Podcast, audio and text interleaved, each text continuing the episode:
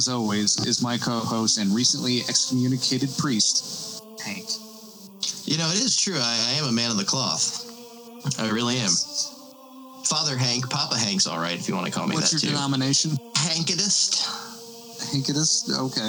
Is your Christmas called Thanksgiving? In nomine Patri et Filii et Spiritu Hanctus. Um, uh, we it's yeah, Thanksgiving's the official holiday. Hankmas, Thanksgiving. What would my Easter be? I want sacrifices on my Easter. Uh, Human. I want people to jump off cliffs for me. I would be a bad god. I would be one of those like Old Testament, you know, fuck it, drown them. I don't like it. Angels been fucking people down there, drown them all. And that's what happened. The Nephilim. Welcome to Death by DVD. We're gonna get into some weird shit tonight, just like we did. It's gonna. I'm excited for the show. I've been really It's looking forward. dark. This we it's our double feature. You know, it's our double feature drive-in, dubious, Death by DVD, dreadful. I, I don't know. I'm just trying to think of words I don't know if I would use the word drive and describe this episode at all. Let's talk more of somber, sit in the theater and watch very quiet. Neither of these movies have ever shown at a drive-in, and one of these movies has hardly been shown anywhere. In fact, No, um, it's lost to time unless you're a film dweeb like us, and then it's one of your favorite movies of all time. But we'll get into that because it's time for recently seen. I watched from 1932 Freaks by Tod Browning. Dusted off an old classic here because the Criterion Channel told me so.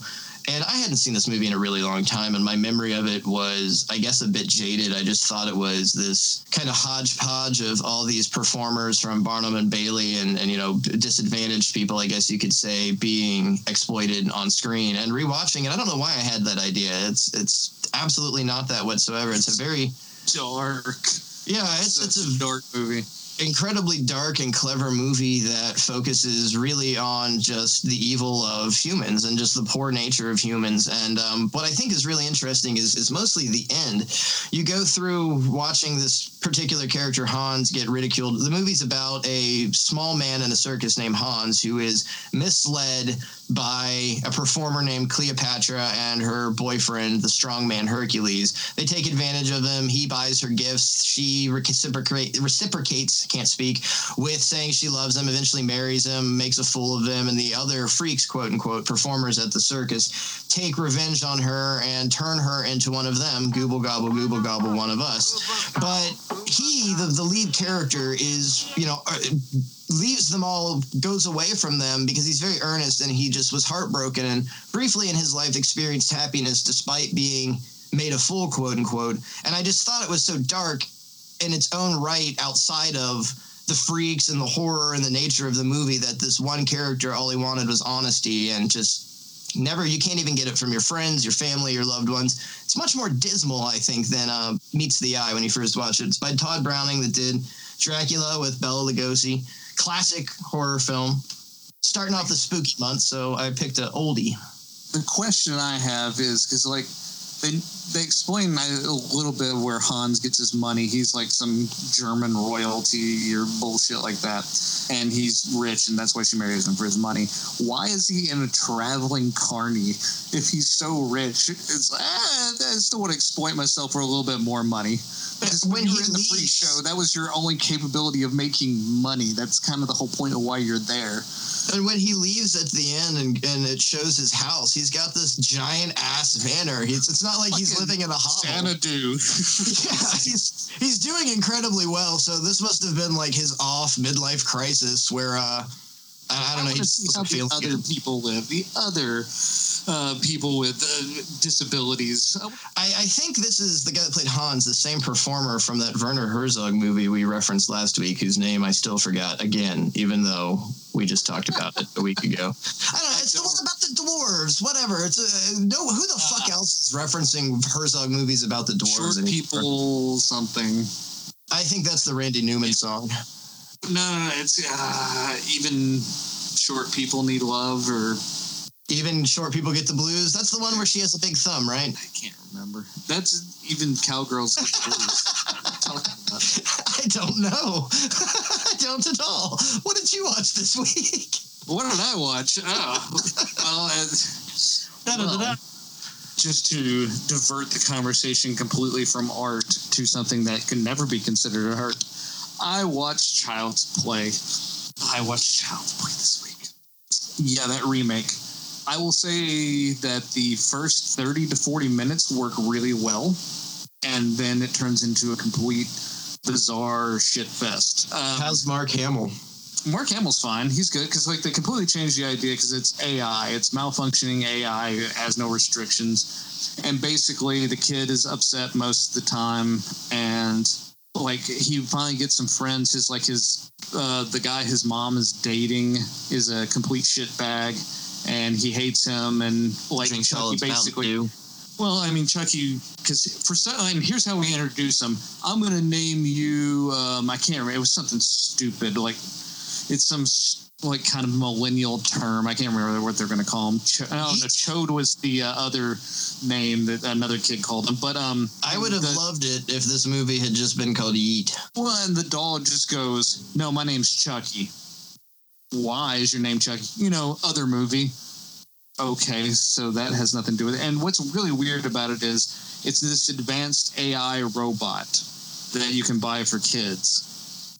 Why would you like? Wouldn't it look more like a Funko Pop? Because the design of the original like good guy doll is very dated, so they decided to go basically with the same look, which makes no sense. If it looked like um like a just like an AI robot that you see at, at those like weird robot conventions, you know, uh, as of late, it would like you know sleek and white or black or something. It just looked like a robot. It would play as a much better movie because it really has nothing to do with Child's Play, the original, other than Killer Doll.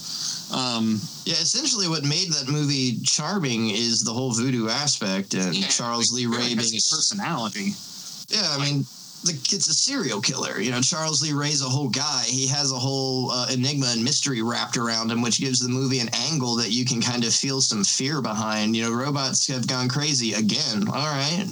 Well, what's interesting about it is like you kind of like in the first 30 40 minutes you feel bad for this doll because he's like he's learning things but he's not learning the right things and people are like being mean to him and shit because he's like he's kind of stupid and you really and just the way they shoot it you're like meant to feel kind of sorry for this doll. But he sees this kid going through all this shit and when the kid gets some friends and he uh, they all sit around watching Texas Chainsaw Massacre 2 oddly enough with a lot of footage from Texas Chainsaw Massacre 2 thrown in the movie out of sequence which is a pet peeve of mine but whatever.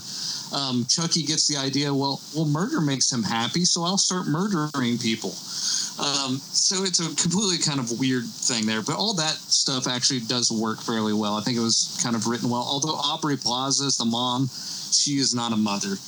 But once the murders like really start about you know about halfway through, holy shit, does it not make any sense whatsoever of what's going on? Because like the two major murders in the film, and they're they're fairly gory and violent, but it's like this Rube Goldberg murder style, and I don't know why like the director just went, I don't know, I just I thought this would be an interesting death. This makes no fucking sense whatsoever. Because like um the So, would you say that it's not a slasher any anymore? no, it's a, it's kind of a slasher film, but like okay, um, the first murder and spoilers is the mom's shithead boyfriend, and it turns out he has a family and he's been lying. You know, he's been cheating on his wife with Aubrey Plaza and all this shit. But he goes to his house. First time he ran to his house, and it's covered in Christmas lights. And then all of a sudden he goes home. It's like, oh, damn, wife making me take down these Christmas lights. Was it Christmas recently? No one ever brought up Christmas before this moment. And all of a sudden, we're just taking down Christmas lights. There's a watermelon patch. at- All right, in, now you've the back lost of his house. and and the other murder is um But wait, are the watermelons growing? yes, Is it Christmas weather? Is it cold? it's to facilitate this next angle that they do after um, Chucky kills the dude. But watermelons Because, don't grow. again, in the we'll, cold.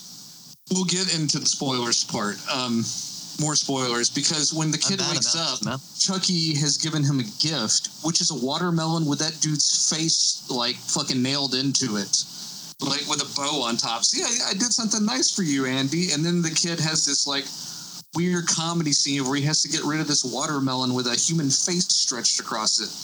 It's like, what the fuck is going on?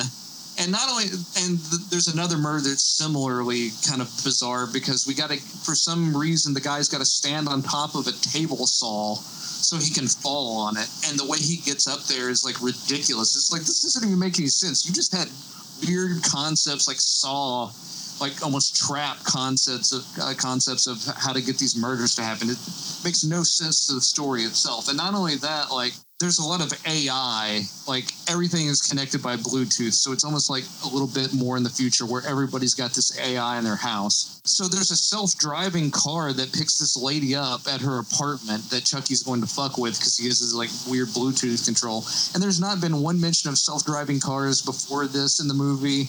Um, all of a sudden there's like weird devices everywhere that he can fuck with. Now that we've introduced it he fucks with the um, the bluetooth stuff. So it's just like where is all this coming from? What what a self-driving car. There's been no mention of this before until now. And then the end it's it's almost like they ran out of money because there's a whole de- de- like department store slaughter scene that's getting ready to come where there's a bunch of new good guy dolls coming out. And Chucky's going to have control over them through his Bluetooth. And there's like two. There's like a scene of two of them brought, but there's like an army of these things, and you only get two of them because I guess they didn't have any special effects money. And then the ending is just not really. Um, not gratifying at all how they eventually because it's when there's no like screaming serial killer in the doll who gives a fuck it's just a dumb robot I don't know. Overall, I didn't think it was a terrible movie. I didn't hate it. I liked that they did something completely different from it. But I would have liked them to do even more different things. I would have like stripped the concept of Chucky down not even use that. I would just use like a, a sleek little robot that looked like a Funko Pop. That I would have been- avoided that just considerably. Like uh, altogether, just avoid the robot angle and go back to the roots of this. Take a, a possessed object and a serial killer. I would have focused on because to me that's some of the the more interesting stuff. And then you know because you have this the, the also Chucky series that's still going on, countering this at the same time, where I, a lot of people hate won't it. fuck with the canon of that at all. I can tell you that right now. Well, People are going, where's this going to go? There's two different Child's Play products going on. It's like, not really, because this has nothing to do with Chucky or any of that shit at all, really. But um, even you know, bringing in now like the last movie, even though Brad, or not, it might even might, might not even be the last movie anymore. But they brought on Brad Dourif to you know do scenes as Charles Lee Ray and extend and move more into that character, and I like that. I think it's refreshing, and it's you know you still got the doll, and it's still ridiculous, and it's still a John Waters ish atmosphere, but there's a lot of different layers and levels to it. And when you just all right, it's a robot. I, I can. I've seen Terminator and Terminator Two and Terminator Salvation and Terminator. Like I, I've seen a lot of robot movies. Seen Blade Runner, man. I've seen Alien. I don't need any more crazy fucking alien movie They could have pushed it a little bit harder into the I feel sorry for this, but then that just kind of gets abandoned. It's just like halfway Well, through I the movie, just- they abandon everything and then just go for, we're going to make it crazy now. And they don't even make it that crazy. Yeah, but even then, if I want to go watch a sad robot movie, I'll go watch that Haley Joel Osment movie or that one with Robin Williams. I mean, there's sad robot movies. I it, I just don't think another killer robot's necessary. Like, I, and what's what could have been cool is focusing on technology and the technology boom, but that's even dated. Like something like Bluetooth in 2025 is this movie going to be laughed at because it's so dated by oh, Probably. using this technology? Yes, I mean you're just initially at that point making a product to make it hip to whomever's using the product. But I liked it fine enough. It was okay. I would give it maybe three stars out of five. It's That's a above generous average. rating. It's fairly generous for me. I wouldn't call it, but I would say it's a little bit better than average of an average remake. If you had taken the word Child's Play off of it, probably liked it even more. Uh, I guess just to rate Freaks, it's a classic, and it's by Tod It's Browning. five. It's, yeah, five out of five, obviously. But if there's a stickler out there that uh, messages us late at night, like they have before, with "You didn't actually review Brick. What was your rating for Brick?" Freaks is uh, is a five. Okay, it's a five. Can we move on, guys? It's five. That's that's an obvious answer. So the Death by DVD double feature, yeah! Sound effect, sound effect, sound effect, sound effect. Well, I, I, it's it is a double feature, but god damn, it's a double feature with Well, a you know- warm bathtub and some razor blades. This is not Yeah. a double feature that's fun or is going to Well, get you hyped be. and excited. It depends on the type of person you are. You know, if you're if you're very much into history or the occult, you'll have a blast. If you're easily depressed or religious or offended by nudity um, or anything, I- I don't even just want to say nudity. If you're easily offended or, or religious in any manner, whether you know Muslim, Christian, Jewish, probably one of these movies might, you know, get under your skin a little bit. It seems to have pissed quite a lot of people off and continues to to this day. Many people disagree with one of these movies, and uh, still, the o- one of the other films we've picked, I think largely a lot of people misunderstood, and you know, despite it being modern, I think it really disappointed audiences because it wasn't violent, maybe, or because it was in an older language that I don't know. Americans are stupid. Let's throw that out there. They don't understand First, fucking let's about, English like, that well. What a, a, a super genius I am. Um, Wiley Coyote, super genius. Because we were talking about like what can we do for a double feature episode, and I literally pulled this out of my ass. Yeah, I had it- one part and you had the other. together so fucking well. It went together so well, in fact, we had to take a week off to really take. And uh, I gotta is phone up.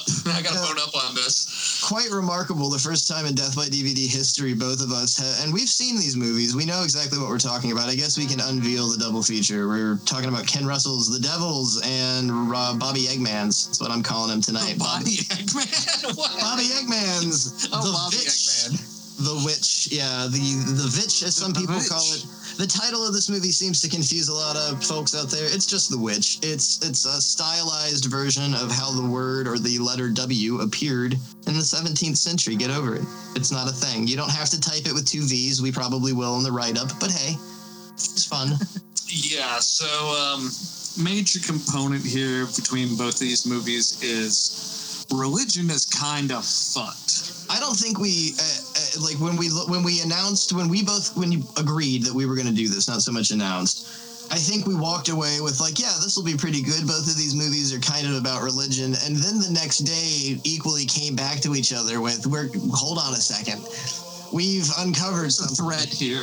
Yeah. actual threat. Uh oh, this isn't like uh, sit down with your buddies and get a six pack double feature, and that's what we were shooting for, just something fun and brief and to the point. And this is going to get this I picked the fucking devils like an idiot. Yeah, What the you fuck know, am I thinking? and Let's get some brewskis, man, and we'll watch the devils. It's hot. yeah. To sit down, smoke some pot, get some Bud Lights, watch uh, Ken Russell's The Devils? I got the rated X version. Would you like to see somebody fuck themselves with a bone? There's yeah, and we we. I say that so eloquently, but we are going to touch upon a lot of historical stuff. And uh, you and I are both super geniuses, I'd say, but we might get some facts wrong here and there with names. The history up to you because I don't know shit. I'm just going with the film. Uh, well, I'm very, themselves. I'm very good with one and, and not the other. And uh, I think the most important thing is is what you just said. We're here to talk about these two movies. So if I get a provenance in France wrong, go fuck yourself. Okay, don't don't email me about that one. I will email about you and tell you how disappointed I have in you, Hank. You were supposed to be my history guy. Come on, be that guy. I guess the general thesis here is we're both both of these films are films where religion gets in the way of the natural order of life at times, and also religion can be something that can uplift you if you hold it correctly in your heart, and religion can also be something that dooms you and destroys your city, your family, several different things. So I mean that's Well, that's two got- the idea we're working with.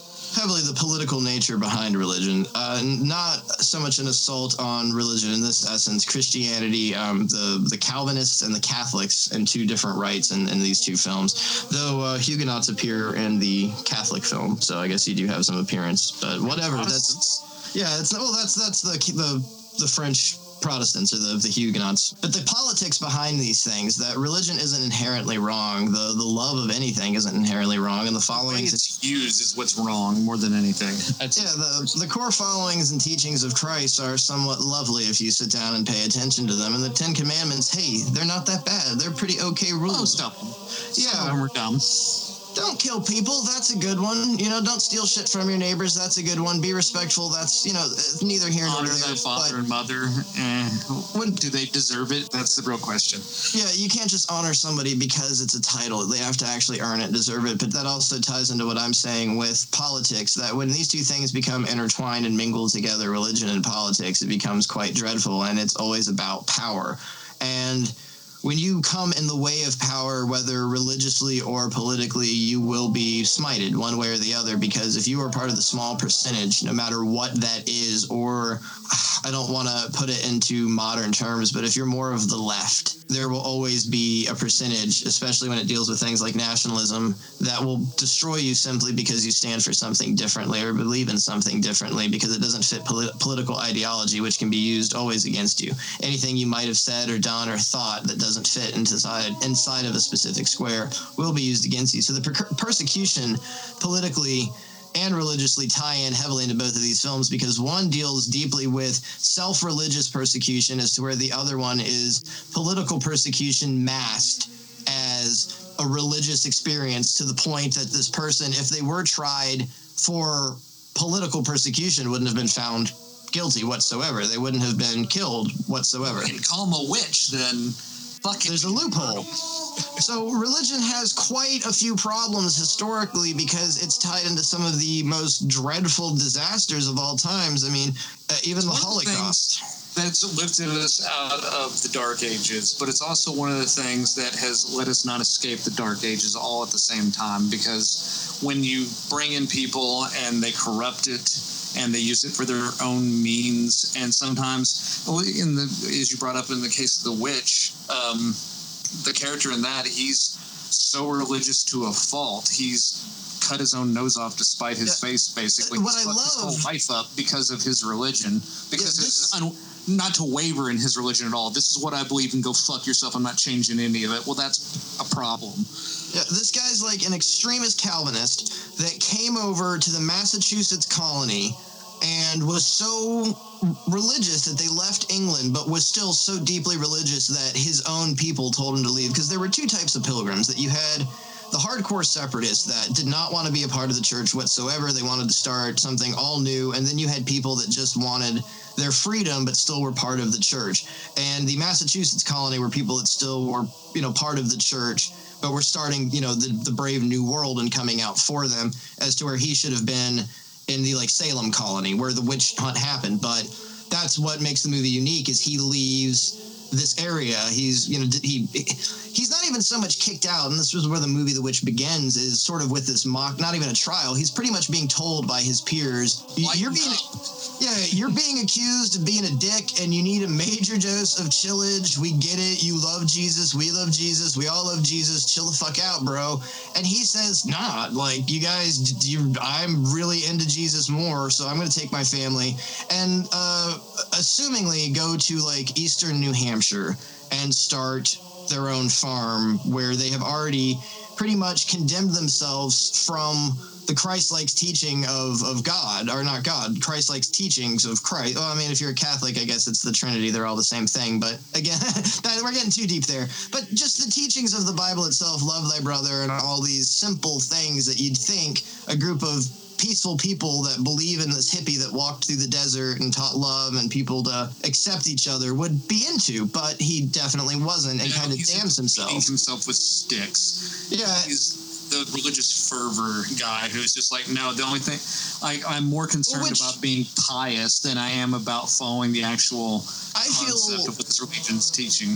I might be reading a bit too much into the movie, but I feel that this uh, opening, especially when they traverse and they find the the future home where they build their farm, they're all on their knees praying, and there's these horse flies and gnats, and it's just you know kind of like Amityville horror with the fly scene and just how horrific it is, and that's sort of where the not so much pact but the dealings with darker entities start because I don't want to like point at a certain religion, but like one of the biggest things with Catholics that is a sin that you shouldn't do is ignore Christ's love or condemn Christ's love. So by condemning his family's safety and well-being and the brotherhood and the love and the unity of where they had formerly been at the plantation, he has strayed away from the love of God. And they go to this location where it's swarming with flies and dismal and dark, and their crops won't grow because he's strew, strewn away from God's love. And the dealings slowly begin to get darker, and you start realizing, you know, there is a witch, there is a horror atmosphere, there is a quite dreadful. Philip.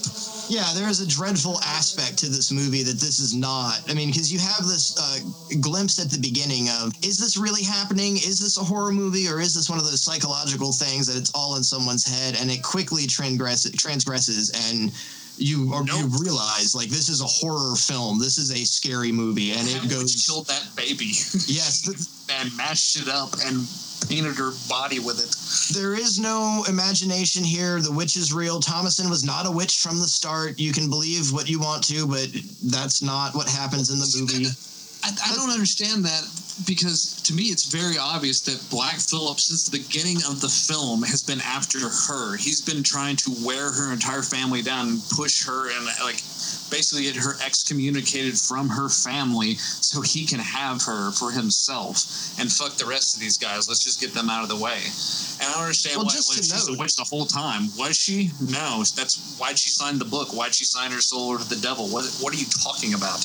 Yeah, even before that, just to note, uh, when Thomasin and the twins are locked inside the stable with Black Phillip while their father is trying to decide what is going on, she asks them, "Does he talk? Does he really talk?" And no one speaks. They say nothing. It's just an awkward moment of silence. It's a really, really beautiful shot. And this movie's speaking Oh, on how it looks. What's Yeah. amazing about The Witch to me is how flat it is. It's filmed very flat. It doesn't use a lot of contrast. There's not a lot of color. It's very bleak. It's very. Well, you have uh, to, you have to brown. But believe. it's beautiful and still flat at the same time, which is a hard thing to pull off. A very hard thing for you to be able to make it engaging and like theatric, shooting it so flat like that. But it's completely done on purpose, and it's amazing for that reason. Yeah, you have to believe in what you're watching, and you can, you know, an average horror movie or an average slasher film doesn't really have an atmosphere, and there's something just really unique about the way the witch looks, and almost, I don't want to say bland, but how bland Is the atmosphere scene is. with sun? Is there one shot of with sun in it at all? Because I don't think it is. It's all overcast. It's all very gray. It's I think only you know the real light uh, scenes are from windows, and uh, like one specific shot when um, Jonah is you know in his death throes. It's very bright outside, but the rest of the room is only starkly lit with candles, and that was actually filmed in I think an abandoned lumber yard. They just built this set, so they, that was one of the few scenes that actually had lighting on the outside, but the majority of these shots were all candlelit. So, I mean, there's one or two candles in the scene, but off scene, there's 40, 50, and they really use natural lighting to give you the atmosphere and environment. And it's just so unique that even like when uh, they're on their knees toward the beginning of the movie and they're talking about how they can't go looking for the baby, if you've been in a cornfield, if you've been in, in any in any environment that has cows or cattle toward autumn, you know that smell of fucking cow shit and corn and that mixture and that scene. You can smell it in the mist in the morning. It's just unique to its own sensorial environment. Watching The Witch as an experience, just to watch something beautiful, is is beautiful. I mean, that's there's no other words to say it outside of that. It's just very enjoyable and pleasurable to watch. and it's a different take. I mean, where this director has eventually gone, and haven't seen the Lighthouse yet, but for him to be this strongly pushed in a direction to where like I'm going to shoot my next movie on 16 millimeter and it's going to be in black and white. That is a bold fucking move for your sophomore movie. And it's obvious that he has an aesthetic he's going for. He's going for a feel with how he shoots his movies. I think the stories are almost very incidental. I think he's fascinated also by turn of the century history more than anything. And like the lighthouse, uh, not knowing anything about it, looks fucking terrifying with like just two actors in it and a bunch of weird shit. And it looks terrifying just because of like it feels like the environment. Willem Dafoe is that character. He is not acting in that trailer, at least from what I can tell. He's fully immersed in this, and I think Eggers is just very much entranced by that time period and of belief and mysticism and where people's heads were at, like pre-technology, more than anything.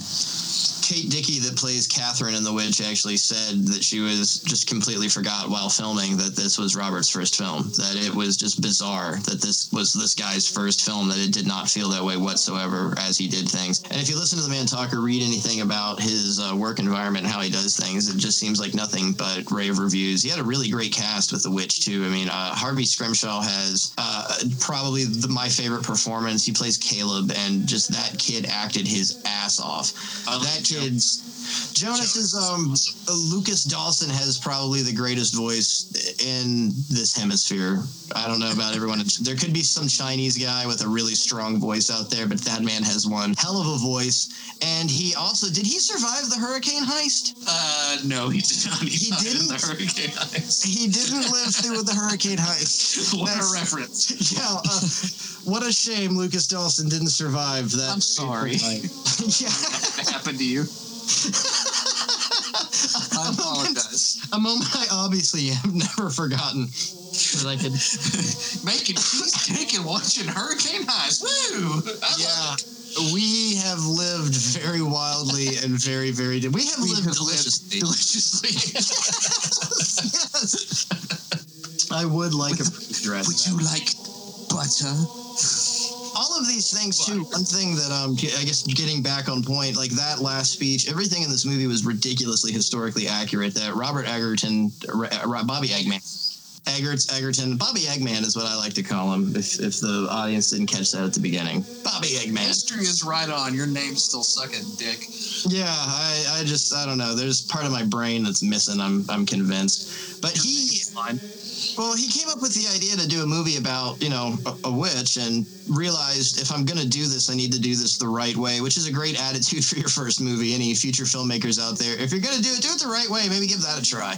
Probably the thing that, like, fucked The Witch up more than anything when it was released was reviews and how it was advertised because it's the most frightening movie of the last 20 years. Okay, Well, that's a tall fucking order. I know that's like, they use it on a lot of different Hereditary did that. Uh, Midsommar again has done that. You know, it's you should have known you were going to piss people off 'cause it's not a frightening movie at all. It's just it's like insanely depressing.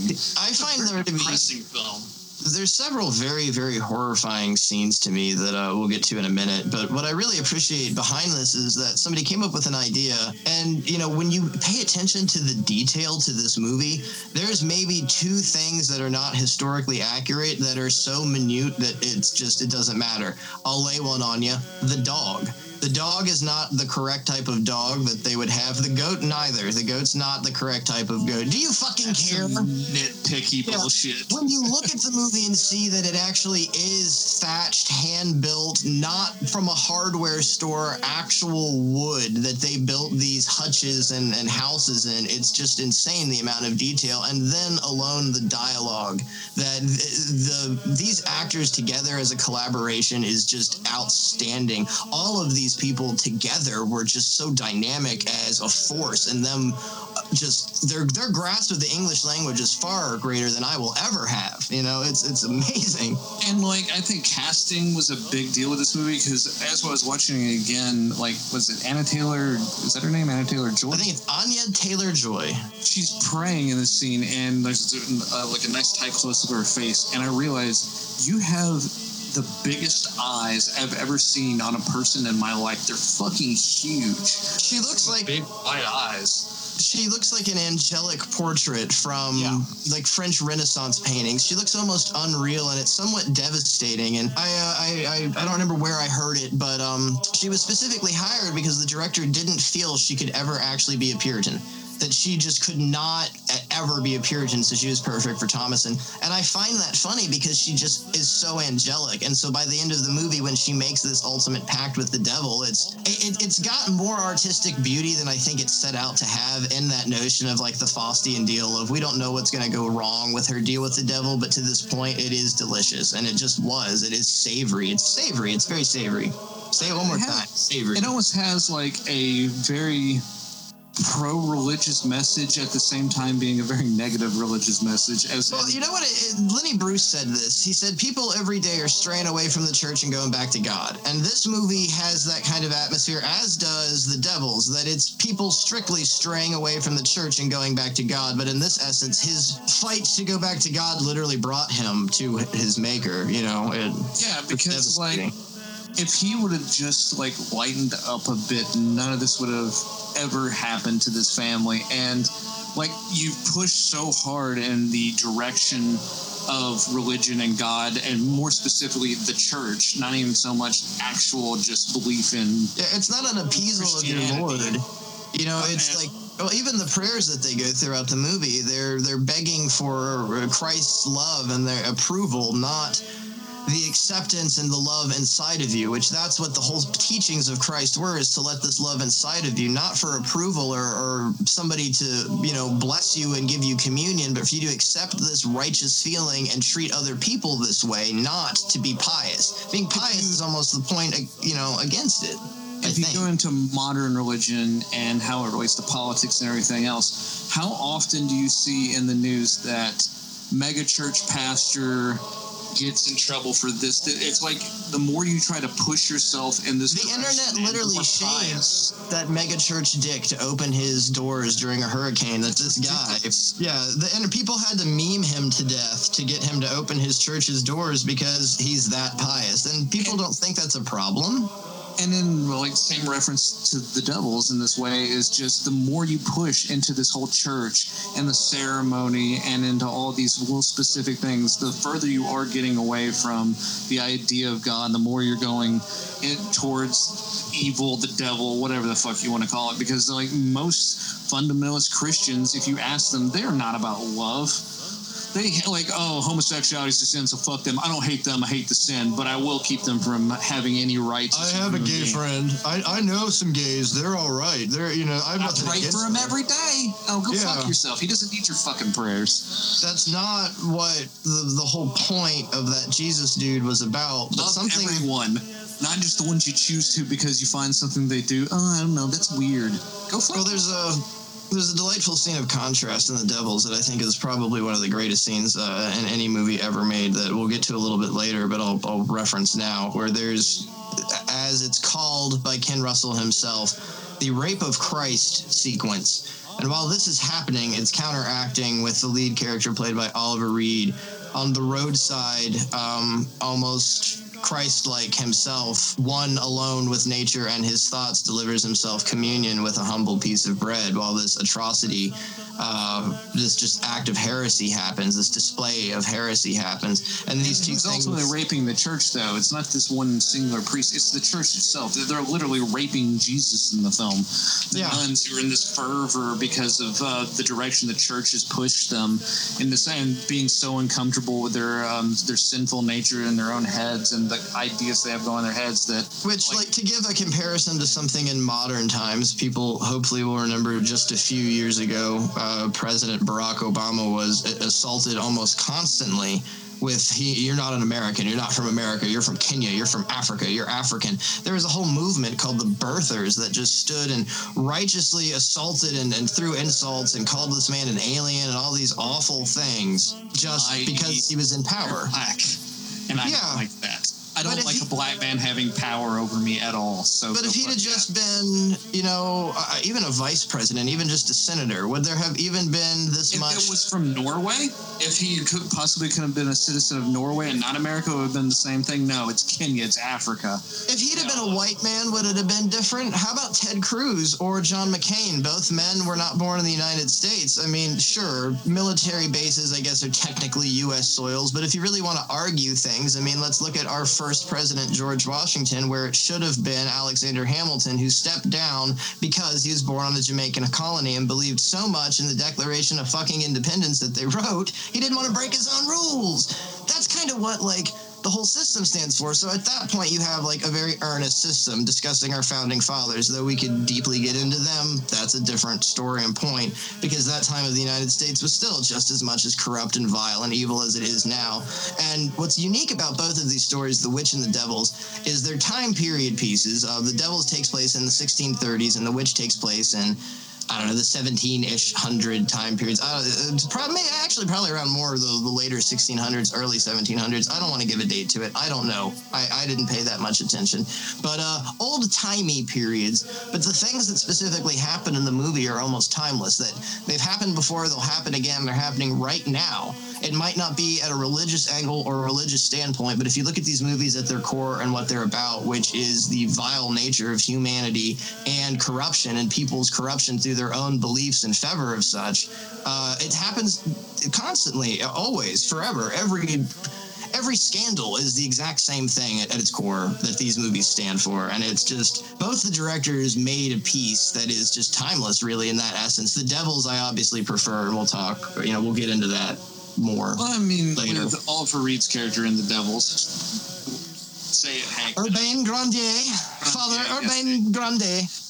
Well, well, technically, like he's incredibly religious, but he doesn't follow every bit of church doctrine. And what really gets him in trouble more than anything, other than like what's going on with the state right now and how they're trying to corrupt the city and control it completely, is like a group of nuns, specifically one nun who lusts after him, and that's Who what he's never met. down. It's nothing he's really even done himself. No, he's never met this woman. He's never experienced her whatsoever. And, and mind you, The Witch is a story of fiction based based on truthful accounts. The Devils is entirely realistic. This is this happened, and Ken Russell, in his own words, shot this as he imagined when he read the Aldous Huxley books, The Devils of Loudun, which this is based on partly. It's also based on a play called The Devils of Loudun. Uh, who I unfortunately forget who wrote that, uh, which sucks. But uh, he shot it as realistically as humanly possible. So from clothing to language to dialogue to the settings to the surroundings to the behavior of the people down to makeup. Like some people find it ridiculous that all the women have these brash white, you know, Joaquin Phoenix Joker face paints on with green lips. No, that's what how women wore makeup. That's what people looked like. The movie is a timepiece and it's very flattering to its time period. It shows it very it's sad. If you were affluent at the time, like if you want to get into what makes a woman in gender theory, um, most of the men, especially if they were rich, were very feminine dressed. They wore makeup. They wore very feminine outfits. They had long hair. Um, so don't try to They're come angelic. at me with. Well, I mean, it's just gender has nothing to do like. This, I don't know. I don't really want to get into gender theory right now, but it's basically Well, I like think people's problem this is an explanation of what like just because something is feminine to you in this part point in history something that was it was very considered very masculine back then. So gender's an always fluid thing and it always has been a very fluid thing I think most people's problem is just attempting to tear apart Ken Russell's work with what they don't like. Of you know, this is ridiculous. This is ludicrous. This this doesn't look like a 16th century place. Yes, it does because when you look at these buildings and you see them in most movies, they're shown in ruins and with moss growing over them. This city is new. It's white and they're proud of it and they're proud of their big white new bricks. They're proud of the city. So it was displayed that way and it was given such a brash design, not only to catch your eye, but to show you this is what he wants to defend. It's not just the teaching of Christ, but it's just uh, even diplomacy. That this man, Urbain Grandier, who was just a priest, he was given uh, leadership of this town upon the death of its governor who died of plague. And most of the town was affected. I think 25% of the town actually died and suffered of the plague during this time period. During the same time, um, a guy named Cardinal Richelieu, who worked for, I can't remember which Louis it is, but one of the many King Louis, the Fauntleroy of all the Louis, the Sun King, I don't think it was the Sun King. I think that's the next one. That doesn't matter either. But this guy, Cardinal Richelieu, is determined to tear down all of these independent towns because Huguenots, Catholic Pro- or Protestant Frenchmen live there, and you have to unify France with only Catholics, so they got to get rid of these people. This priest, Grandier, who's been given control of the town, wants the people to realize if they tear these walls down, we lose our freedom. This isn't about keeping them out. It's not this barrier of races. I've seen a lot of people compare this movie to Donald Trump and the right wing. It's not about keeping out evil forces. It's about letting our own governorship still rely. And we've been a town and a community, and we've loved each other and been with each other. We don't need an outside force. Catholics and Protestants have been friends inside this town. Why do you need the, the government to tell you to hate each other? You don't hate each other when you buy bread from the baker, so you don't need to hate each other. And our walls, if they tear them down, you're going to hate each other. And that's essentially what happens. It's an exercise of futility and absolute bitter hatred. It's sad, but also I find it somewhat hysterical. The end of the movie to me is so dreadfully funny. It's hurtful. It's very hurtful, but it's kind of funny. Well, and it's it's very dark ending because through all of this, uh, this nonsense. Vanessa Redgrave fucks herself with a bone. It's pretty pretty not funny, but I laughed. Well, I mean, she's just so like um, towards the end when they're uh, he's gone through his trial and he's going through his punishment. He gets left and he's meant to uh, talk to the person who accused him and pretty much beg for forgiveness. And she basically just says, "Give me a little bit. Tell me I'm fucking beautiful. Tell me you want me." And it's the one thing that she's wanted pretty much the whole movie. And he pretty much, I mean, tells her to fuck off. He tells her, Look at this man that I am and love me. and then she calls him a fucking a devil after that because she, I mean, her own sexuality is so repugnant to her that it's just I I can't believe that this is just me that, that I am a human being with thoughts, feelings, and emotions. I'm supposed to be married to God, and I, I lust after this man, and Well, even it's funny, we after kind he's of- gone, she still lusts after him and like masturbates with his like his scorched bone. Well, we kind of, uh, I guess, uh, drafted over what all that is even about because there's this big political nature of this man who uh, it's not that he's just kind of like a hippie, different type of priest. He's impregnated a woman who he obviously can't bear up to the child, and her father has some sort of power and goes to this guy, Lord de Baltimore, played by the fucking amazing Dudley Sutton. This guy, this is one of the greatest performances of Dudley Sutton's career, but this guy himself just has a, an amazing character actor's face. He never seems to truly smile throughout the entirety of the movie, but has this I don't know, mean spirited smirk on him the entire time. And it's just, he's more devilish in the sense of what, you know, uh, 17th and 16th century depictions of the devil would be than anything else. You know, all in black with the big spurs and And very then that's grand. we've, we've discussed is that the people Well, where I was who are considered the um, most religious are the ones who are the most pushed into the darkness of, of getting what they want, and they're looked at and like highly sought after to be these great religious icons, and they're just shit. And this very Well, flawed priest is so much more religious. Well, the angle in meeting of all these people is, you know, Baron de Baltimore, uh, Baron de Laubardemont is sent to pretty much perform an inquisition. He, he wants these walls to come down. Cardinal Richelieu wants these walls to come down. The king says no. So they have to figure out an angle to assault this guy. And happily enough, at the same time, the head of the local Ursuline chapter of Sisters, uh, Sister Jeanne of the Angels, has had this, you know, covetous crush on this man just simply from hearing about him. They were a sisterhood that was kind of enforced inside their own building. They weren't really allowed to leave. They were separatists from the world, that these nuns weren't allowed to venture out or work with the clergy. They simply got confessionals. And that's what they had begged um, Grandier to do, is to become their confession. He declined. He had other things to do because he had committed probably an ultimate sin as a priest. He fell in love with somebody. It was a woman who was a caretaker of the sick with the plague, and he saw absolution in her. He saw divinity and true love and wanted to embrace that true love and show her that. So he married her. This sister that found out, who was obsessed with him, turned to another priest, uh, Canon Mignon, played by the awesome Murray Melvin, and told him, he, no, he, he's got a, a devils. Devils come in my room at night and fuck me with Father Grandier. It's awful. He's a devil we got to nail this guy. So this political inquisition is happening at the same time, and now they have enough motive to turn against him. Unfortunately, Grandier at the same time had written a statement against uh, Cardinal Richelieu, which he took very personal and used it as an excuse to go deeply against him.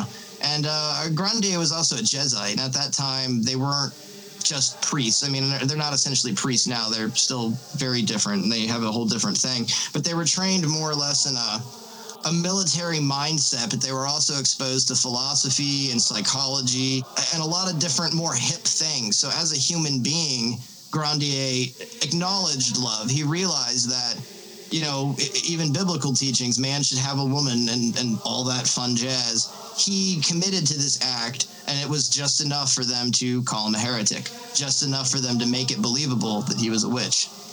Broke out from the system a little bit. Did you read? Um, I, I think probably the thing we should probably take away most from the Devils is you can use an alligator as a bludgeon in a sword fight. That's the But- weirdest scene in the movie to me personally. you cannot use it to cure plague. The movie does have very like I mean what I find funny in it is traditionally horrifying and not funny, but there are some odd light moments of humor along with The Witch. There are there both movies have weird soft points. Like even in The Witch where um the two kids are out looking for food and they're on the horse and they're reminiscing about England and she's trying to Thomasin's trying to tell him about the windows. yeah. Yeah, and he does, you know, there's just this light, almost warmth to it to where you suddenly forget that, oh, yeah, a baby got smashed into mush 20 minutes ago so this chick could fly. Because that's what they do. They take, you have to get an unborn, or not unborn, you have to get an unbaptized baby boy and you, you need its guts, it's its intestines, and you make.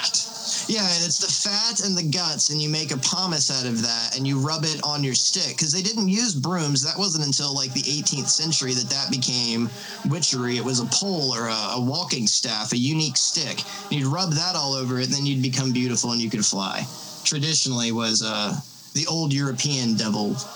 And what's kind of so weird about these two movies together and separate is they're both like one is to, uh, it's about treachery in religion and this fervor about witches and demons and devils, and this other one has actual demons and witches and all this shit, but they're both essentially kind of about the same thing, which is um, basically how religion corrupts and how religion can push Yeah, at its core. weird fucking directions. Because essentially, with the witch, if his extreme and and people don't like to hear the term Christian extremist, but I think the majority of great wars. I mean, would you not consider the uh, the Crusades Christian extremist terrorists? I mean, that's terrorism to me. Watch some YouTube videos. There are people who are sticking up for him at this point, saying, "Nah, they were threatened." Are you shitting me? They were No, they were trying to fucking invade an entirely different place that they didn't come from. That's they were terrorists. You know, uh, the Crusades is terrorism. The Holocaust, uh, to an extent, I'm not going to entirely blame it on religical, religical, religious fanaticism. Uh, but uh, there, and the Holocaust is such a. I hate that term because I think it needs to be prescribed to certain things. Because this subject we're talking about somewhat has its own Holocaust that in Europe, in this time period. I don't want to say millions, and I should have looked this up Oh, as a there were there were thousands and thousands of people. there were just a, a mass amount of people that were called witches and persecuted and tortured and burned. And I mean, I'm not trying to lighten what happened in Nazi Germany, but some of the torture compared on a wide spread to just like we all know about Auschwitz and Mengele and how awful that was. But everyone was being tortured this way if they were caught and charged with heresy and as a witch. And being burned alive is awful in its own sake. So I mean, this there was a witch holocaust pretty much. I mean, it happened and it happened from Europe all the way to the Americas. And I mean, we know it as the Salem witch trials. And one it's thing that I think makes the witch unique is that you think of witchcraft and you think of witches as the spooky green person who a house is going to fall on, as to where it was a reality. If you called somebody a witch, that was taken fucking seriously and could ruin a- an entire family and it could lead to death. It could. It was devastating. It was wasn't it was the most convenient way of you getting rid of someone you didn't like, and Especially actually- women. and not having to feel bad about it because no, oh no, I really believe that they were, they were probably possessed or something. But In the sake know, of the I- I did a good thing, have- right? Well, you have a man being persecuted, and sex does matter when it comes to the devils. If he wasn't a man, it would have probably been behead her instantly, and there would have been no story to tell. But any woman that had come to power, or any woman that might have spoken her mind, she's a witch. So it was a great way to persecute, pretty much, you know, like incels. Like, well, you won't fuck me, so I'm going to shoot you. Ah, that bitch is a witch. Like, that's what witch hunters were. They were 17th century incels. Like, now, Goody Charlotte didn't suck my dick, so she's a witch. Despite being crude and crass. basically happens Oh, on the, uh, YouTube. Yeah. You'll see it all goddamn day. Well, I mean, Well, there's these. Lucasfilm didn't give me the Star Wars movie I like. Burn that fucking witch. Are you fuck off. Well, even on a more serious level of dealing with like the humanization or the rather dehumanization of women in this modern era, you have these people that feel entitlement. You know, like she dressed provocatively and didn't want to come on to me, so she deserves getting raped. That's outlandish and absolutely ridiculous. No one deserves a goddamn thing. First things fucking last. Get that through your head. Nobody deserves shit.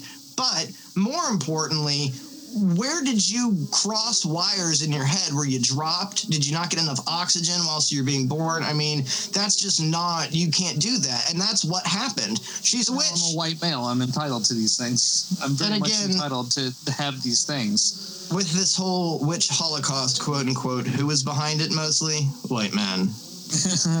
Imperialism, uh, religion. Uh, White dudes tend to fuck shit up. uh, tend to fuck up a lot of countries over the last I don't know a few thousand years or so. One thing that I think is unique, uh, again, tying both of these movies together, is like toward the end of The Witch, you have the father finally breaking down and he does this whole, like, I'll lick the crust of the earth. And he, he puts all this dirt in his mouth and is choking while he's screaming to Christ to save his children. And Grandier, our, our priest, he is finally convicted of, of witchcraft. He is put a great against the great French court, and they find him guilty on all accounts. They even remind him greatly that it is not a political trial, but he is and deals with the devil. They they produced a fake letter in real life, the real situation, uh, signed by Asmodeus. That uh, Grandier and Asmodeus were one in hand. Just great, ridiculous stuff against him, and the people all the while didn't, you know, actively thought it was a joke. But what makes the whole thing unique and something that Russell really put into this movie is, as I mentioned earlier, and it's shown at the beginning of the film, most of the town has died of plague. So these people are incredibly familiar with death to the point that it doesn't really phase them that much. So Grandier, despite the fact of them agreeing with him and saying, he's not guilty, these women are crazy, this is a political hunt, he is not a witch, he's not in a deal with the devil they treat it like it's a football game because they're so used to death. It's entertainment at this point that their brothers their sisters their children have died. It doesn't matter anymore. There's no attachment that they've strown so far away from the love of god that they watch this man get burned to death and it means nothing. It's just like sports. But yeah, and is it any That's horrifying. coincident that a coincidence that like um the man that was cast as the exorcist of the um in the devil's father barre very much like a, a David Bowie type that he's this rock star who comes into town and He's a false messiah, man. That's Yeah, what I took basically. as like almost like Tommy. That I feel a lot of like some of this influence went over to Tommy, and he had that false messiah. I don't want to compare it to Manson, but you know that Charlie Manson hippie, I'm the new way sort of thing. And uh, the character, it's it's really weird too because Russell swears all of this was period clothes that they managed to find accurate things. And oddly, all the entire cast, somewhat except um, Murray Melvin as Father Mignon, fits descriptions pretty well of what these people looked like. But uh, Michael Gothard played Father Barre, and his whole performance, his whole character to me was the new wave, like the neoconservative wave that's coming up and saying we're not like right. them. Yeah, we're not like them. We're different. I'm The- worse. yeah, alt right is a far better terminology than because neoconservative gives an implication that they're not that bad, and they are. They are, and they should be feared and hated as mortal enemies, if not otherwise. But um, yeah, Michael Gothard, I actually believe, uh, committed suicide. I don't think someone. I think maybe 20 years after this movie. Not connected. I'm sure It he was very proud. 90s. Yeah. Um, I'm, I'm pretty sure he was in fucking Lifeforce. I might be wrong about the. I, I didn't look it up. We can find out. Anyone? We, Um, we, we can play the Jeopardy theme again, and we can find out. it's possible. I could be completely wrong about that though. We're gonna ask our robot assistant. Yes. Um, but overall, like the way these two movies kind of bleed into each other is somewhat amazing. Oh, you know what's funny? He was in Lifeforce, but he also was in The Three Musketeers, which also has Oliver Reed in it, which is also about Cardinal Richelieu. I mean, if you know the story of The Three Musketeers, they're always in clash with Cardinal Richelieu, which is played wonderfully by uh, Charlton Heston. Or no, is he? Chris Lee's in one of those too, but I think this is uh, the one where Heston's Richelieu. Neither here nor there, but uh, 1973, The Three Musketeers. It's a good movie. It's got Michael York in it. And he was in Lifeforce because And Lifeforce, yes. Tobe Hooper's amazing ass Lifeforce. We can talk I about that for a minute. The only thing it was like I saw him in this movie and I was like, is he the dude who in Lifeforce who says, "I've never felt something so sexual in all of my life"? I'm pretty sure he plays that character. I've not seen a character as despicable as Michael Gothard in um, The Devils as Father Barre. Oh, he no. is one of the most uh, just vile, but it's he's it's beautiful. He's such a great actor, and it's it's a great performance. But even down to the point of when they're going to burn him, he throws the cross in his face, then spits on him, so it looks like he cringes instead of kissing him. And it's just these small details that make you feel. I don't know, dead inside. Well, uh, what's kind of like a very interesting point in The Devils and kind of sums up a good portion of what this movie is about is the scene where the, um, I don't know, the fucking king guy, whatever, whoever he is. Give me my history. Describe him. Which one?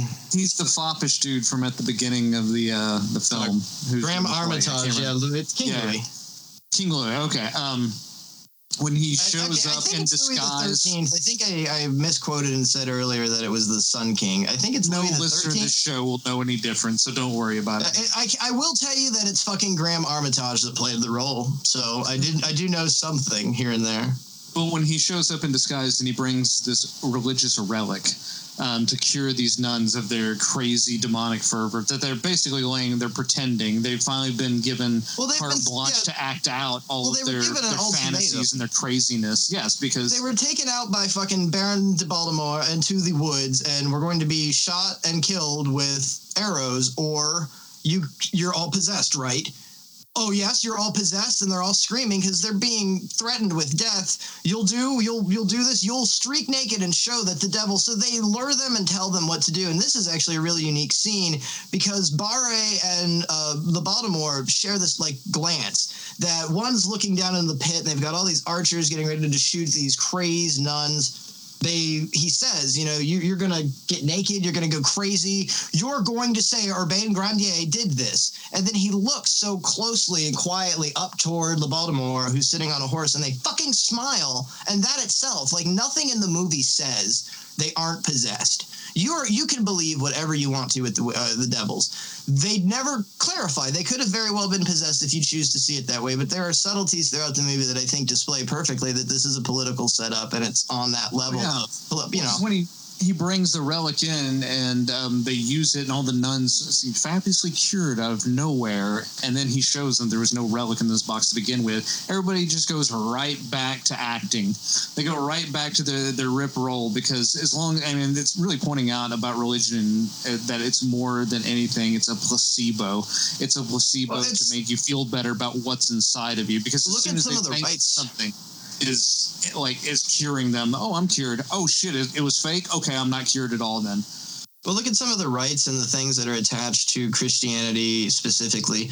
It's all very show. It's all you wear costume jewelry all the time. Look, I got my look. This is my Lord and Savior nailed to a cross. How he horrifically died while he was being laughed at and mocked, and uh, you know, I need you to know. Yeah, I need you to check it out. Things. It Look at him be something dangling there. personal within me and something I've found into myself. I need you to know that I'm on your side. That we we're, we're best. It's it's like a fucking fraternity sweater. Well, yeah, look at him in his moment around. of pain. Look at Jesus dangling here, suffering for my sins exclusively. Did he die for you sins? Are you wearing a cross? Are you part of my club? Did he die for your sins? It's all of this. Even you know, rosaries, necklaces. Certain religions have you wear certain headgears, uh, and it's funny people attack modernly Islam. "Uh, I would never wear my hair, blah blah blah blah blah, like every other major religion has. I mean, Well, I mean, if you like, if it be.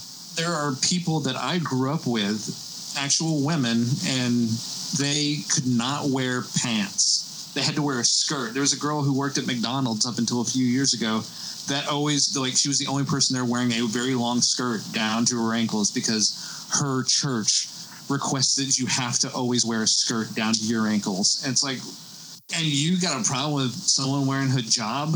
It's the same goddamn thing. It's the Well, it's same the la- exact thing. Well, this is even where the political aspect ties in again, where people are more concerned with the church or the ever growing process of the church and the rituals behind things. You know, I go to church on Sunday and I pay taxes. That doesn't fucking mean you're a good Christian, nor does it mean you're a good person. And just because you're a Christian and you uphold and pay your tidings doesn't mean you're a good person either. That's a title that you've bestowed upon yourself. You need to act Christ like, which might help deliver you to be a good person if you choose to follow that certain belief system. Well, it's just weird because, like, if you get into a kind of modern religious um, iconography, you have like, okay, a burqa apparently is demonic. You're just you're an evil goddamn Muslim. Um, if you wear a skirt that's at your knees, though, that's okay. If it's three inches above your knee, though, you're a whore. It's just like, so- okay, so what particular kind of dress will make me pious enough? Which one of these? I, I you won't wear like I can't wear a full body garb and headscarf, and I can't be uh, almost like you know But let's even look at more. clothed.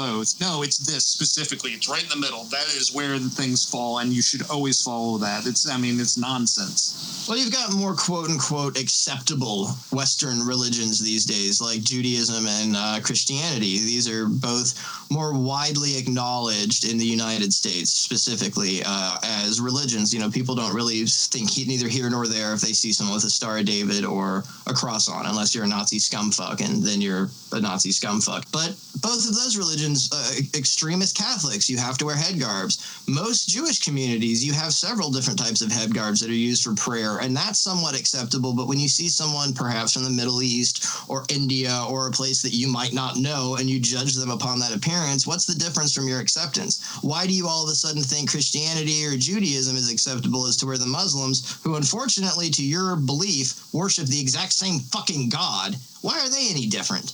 Where is there any difference coming Well, their religion hasn't been reformed, and Christianity got reformed back in the day. Have like, Do you know how many people so died because of the reform, like Father fucking Urbain Grandier? well, Come and their on. form was a whole bunch of more made up nonsense. But if you look, even I don't understand how people can look into the Bible and we have an entire Testament. half of like Christianity because somebody wanted a divorce. Like there was a break off from the Catholic Church specifically because somebody wanted to get a fucking divorce. That's how vain and pious that all of this can truly be.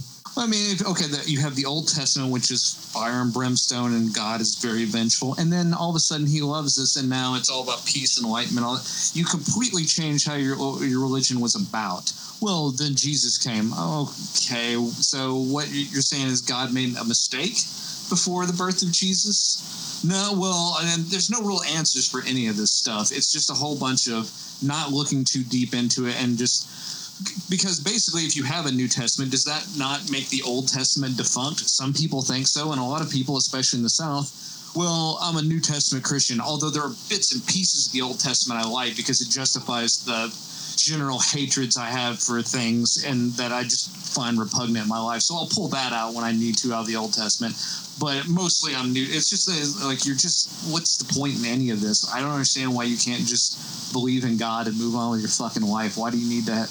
I got to go to church four nights a week.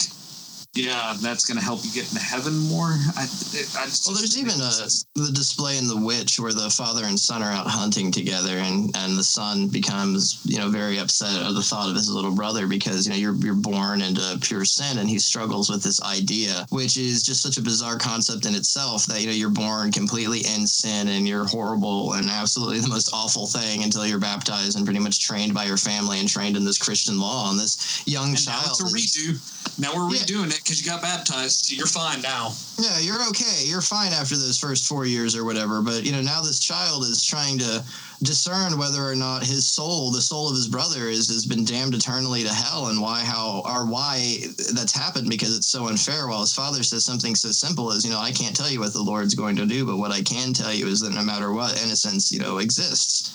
We exist, we live. I, I don't know. And he has this moment breaking his almost own puritanical beliefs to have a comforting moment, but it's you know you're betraying your own thought here just to say something comforting, which again later comes and happens at the movie where he lies about the silver cup and and the whole apple and orchard thing. You know, so lying. Uh, and again, using the term pious, being pious and lying are these two interconnecting things where it just it, it seems to inhabit the motion of power. That if you're going to be powerful, you have to lie and be pious. And in both movies, like Cardinal Richelieu and uh, Lord de Laubardemont are both pious liars. And the father and um, the witch is obviously, you know, he's a liar and he's pious. He's lied to his wife, he's lied to his children, and he's damned and essentially forsaken them all. And that's when Black Phillip comes in. There's uh, there's Freddy, there's Leatherface, there's Jason, there's Michael Myers, and then there's Black Phillip. Where's He my Black Phillip costumes for Halloween? He doesn't need another movie. He doesn't need a series. We're, we're good just with this. Uh, Black what's great Phillip origins. And no, I, let's uh, let's push it into the future. Let's uh, like let's do um like let's do it in 1960 where Black Phillip starts a cult and uh, there's a doll involved. And But it's just a Charles goat. Manson, oh my god, dude! Have you ever seen Annabelle? I've seen Annabelle 2. Annabelle is a giant disaster mess. It makes no sense, and then they try to like fix all of it in the uh, the prequel to Annabelle. So I don't know. It's just like most modern horror films are like this, and I just I, I can't tolerate them. Yeah, what is so successful, like with the witch, and actually giving it a villain in the shape of Black Phillip, is that you're led to really think it's just a goat the entire movie, and then you get this really like magnificent unveiling toward the end. And Nope. I, I really, I thought the the, I, I know it's a form of Japanese dancing. I don't quite remember what it's called, but at the end of the movie during the witch's Sabbath, they're performing this, you know, Japanese, uh, just crazy rhythmic dance, and it was really neat. Uh, Rob had found he was, I think, like at an airport and was just surfing through YouTube blindly, and I think it's called Bento dancing or Bento dancing.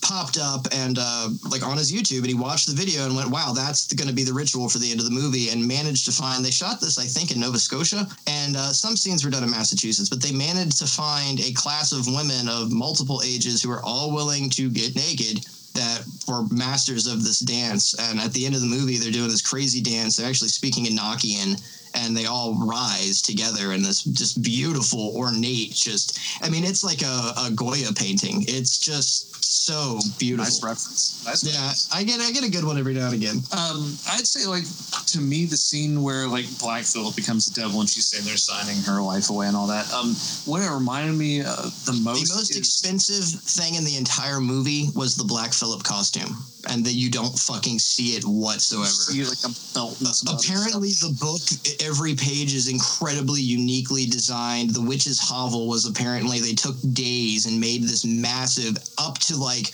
everything you could find and read historically about what quote unquote surviving witches' hovels that were found by the witch hunters in the, Inqui- the Witch Inquisition. They made these immaculate details, and the movie's so dark you don't see any of it. Yeah, it's kind of important. But like what that scene reminds me of, and the way they tempered the voice, and the way it just plays out, it reminds me of Scorsese's Last Temptation of Christ. Anytime the devil pops up as a snake, or it, it, just has those overtones to me. It's very mystical. that's figured in very hardcore. I think it might be a full-on reference. I, I, I would have to actually talk to Robert Eggers to figure that out. But it, it so reminded me of that, and it kind of resonates more, like even so much more in this scene now for me personally. What I, I really enjoyed, I guess, the most was Philip following her as she walked nude into the woods to commence in the witch's Sabbath. That he still, you know, followed and was a protector. That I, it has And that's almost. all she's been looking for the entire time is someone to love and protect her. And she, she gets pushed so far by her pious family that eventually the devil is the only person that she finds comfort and love, actual love in her life. And that's like the Understanding of who she is. Well, the reversal with the devils. You have this man who has been a very lustful man, and he's been a very, I don't know, he he's very thought very highly of himself. He's been a, a full of himself, you know, and he has lived very vain. He's a very vain man, and he finds someone that has taught him love and the actual acceptance of Christ, and has made him actually want to commit even more to his teachings and his acceptance of love and walking in that light and the faith of Christ. And because of that, it allows his persecution to happen even more because that's not what a servant of God, quote unquote, does. That you are, you know, without any passion, despite the teachings. And Grandier had written around this time of him falling in love. This um, I've not read the entire thing, but some of it is played throughout the movie with uh, voiceovers by Oliver Reed. This massive piece about why priests should be allowed to be married and they use that in his heresy case because they took it as you know his love of the devil which they also presented a letter from asmodeus which obviously that wasn't real but he had written they had love letters that they tried him with you know, and they said that it was him seducing these women to join his covenant, and he liked pussy. This priest liked pussy. That's all. That's that's what he liked. I guess in 1630s France, if you were a priest and you liked pussy, it was a bad idea. And outside of seeing The Devils by uh, by Ken Russell, you definitely should find Aldous Huxley's The Devils of Loudun, the story that this all came from. Which, again, I can't stress it enough. No matter how fantastical The Devils is, this is a very, very true story and very close to what happened. And the like the way the Devils was made and who made the Devils is what's going to make the Devils live on throughout existence as film history is Ken Russell's take on the story and just how he directed it and the directions that he took it because even like the um, the fantasy scenes that the nun has, I mean, uh, some of them are particularly. Um, I mean, It's got such a great scene of, of, of Oliver Reed as Jesus walking on water, which, fun fact, they actually got Oliver Reed to walk on water for that scene. And it's just like fantastical. But what's more interesting is, is Ken, in his own words, read this Aldous Huxley book and wrote the script in like three weeks, wrote it very, very quickly because it, it's just, and sometimes this happens with books. And this is a, by, uh, it's a, a documentary style novel that it was written as a novel, but it is truly things that happen, and that's the style. Because Huxley was a poet, so that's how he tackled this subject matter. But Russell just saw it so clearly, he wrote it, and he happened. I mean, a lot. You can put all the glory on Ken Russell, but everyone involved in this movie, from the uh, produ- production team, the uh, the art department, especially the sound department. This has got like if you like David Lynch style quality of sound editing, this blows it out of the water with how unique and just uh, same also with The Witch. The Witch has some really terrific sound editing too. But everyone that was involved with the Devils specifically is just, I mean, it, uh, Reed had this idea, not Reed, Russell had this idea to make the city modern because it, it's supposed to be a modern movie. You're not watching a, a timepiece to look back. You're watching it to be a part of the atmosphere and the environment, which is also something to which offers very heavily. So they made it stark and new for that specific reason. But that was his art department stepping in and dealing with that motion to give it the appearance that it, it looked. So I mean, wow. the way he handles a lot of those scenes, especially the ones that like heard fantasies and stuff, it's almost it's like the one movie that was banned and been edited, especially at that time period, just for being blasphemous. And of what just these scenes represent. And he's literally just telling a story of what's in her head. Well, they, point. they claimed he is a heretic and he's showing heresy, but he's not committing heresy against the church, and that's a lot of what the It's church the same thing with said. Last Temptation of Christ, though, too, because it's like, well, Jesus took a, th- a second to think about what his life would be like if he didn't get crucified. Well, that's blasphemous as shit, is it? Or is it just Russell- representing Jesus as a like an actual person? Ken Russell, a Catholic himself, uh, and Martin Scorsese, a Catholic himself, neither were, were depicting. They they weren't they were depicting. They weren't performing heresy. And people look at the devils and go, "That's heresy." No, he's showing you an act of heresy. What the nuns did, what the Laubardemont did, what Richelieu did, is heresy against the notion of God itself. Grandier was a poor fucking tool and hopefully if this loving god exists he was mercifully taken into their arms and accepted and apologized to for the behavior of men that his only son supposedly painstakingly was crucified for because the behavior of men is just in both of these films grotesque. It's disappointing. It's disappointing. Pointing I'd say that's where that could sum up the entire uh, this double feature is men are basically shit. A bunch of religious men are just the goddamn worst. Because you They're can't even- fuck your life up. You can demonize and you can look at Sister Jean as a bad guy, but she, uh, what, and we have even left out that she was somewhat disfigured. She uh, had horrible scoliosis and had a humpback. So the Ursuline sisterhood that she was a member of traditionally took unwanted quote unquote women that were unattractive or couldn't work or didn't have families or didn't have money, and then they all lived in the convent together, and that was it. They were now sisters of God. So she was the queen of unwanted women, and she fantasized endlessly to, I mean, some people suggest that there was mold in the yeast in the bread that was causing hallucinations, which caused all this. That's a pliable theory that people believe. But I believe this woman wanted attention. Bunch of unreconciled fucking emotions. Well, she was a jealous, hurt woman and wanted attention, Yeah. and it went too far. And the church realized they could exploit that. There's even a scene in the movie where the Laubardemont says she's just a hurt woman. She's we need to end this public thing now. We're a laughing stock. Well, at the end of the day, like I, she doesn't even mind that as a man of God that he's taken this woman on. What she really minds is you took that woman on and not me. That's what I'm pissed about. That you chose her over me, and now you're gonna fucking burn for it. And she feels guilt about it at times. I mean, she does try to kill herself at one point in the film, but But more importantly, the too, it's she, the fact that he denies being their confessor. That she wants out of one thing at least a slice of him, so she can fantasize or pleasure her idea and thoughts to him. You know, uh, committing her free of Mm-hmm. sin. Because you that's still chose her over me, over us, over. Well, she needed that confession. She needed for all these feelings of of sex and lust that she had inside of her for Grandier. She needed him personally to be her confessor. You know, Mignon doing it on the other hand wouldn't actually relieve the tension. She needed that almost like coming to get off. She needed Grandier to say, you know, in nomine Patri et Filii Spiritus Sancti, you're free of sins, do 10 Hail Marys or whatever. And it never happened. So her jealousy, I mean, imagine being confined your entire life and being unwanted and just having that attention, having the grand court from King Louis coming in and the grand inquisition coming in, despite the pain she went through, that this wasn't a normal time of them throwing fucking water on you. You know, they were miserably and horribly tortured in this essence. No one was, I mean, uh, most of the movie shows some pretty delightful enemas, but it wasn't pleasant.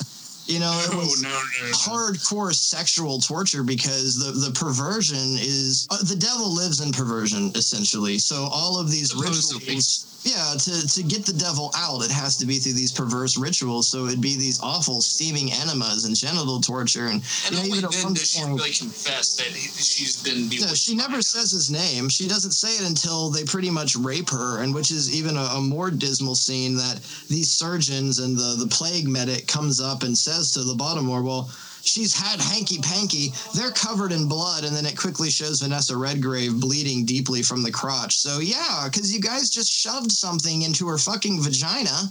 So there's going to be obvious signs of some rough shit going on, you sick fucking assholes. Yeah, and like even with the uh, the plague doctors, like they really just want him gone so they can continue their work because they get off on it.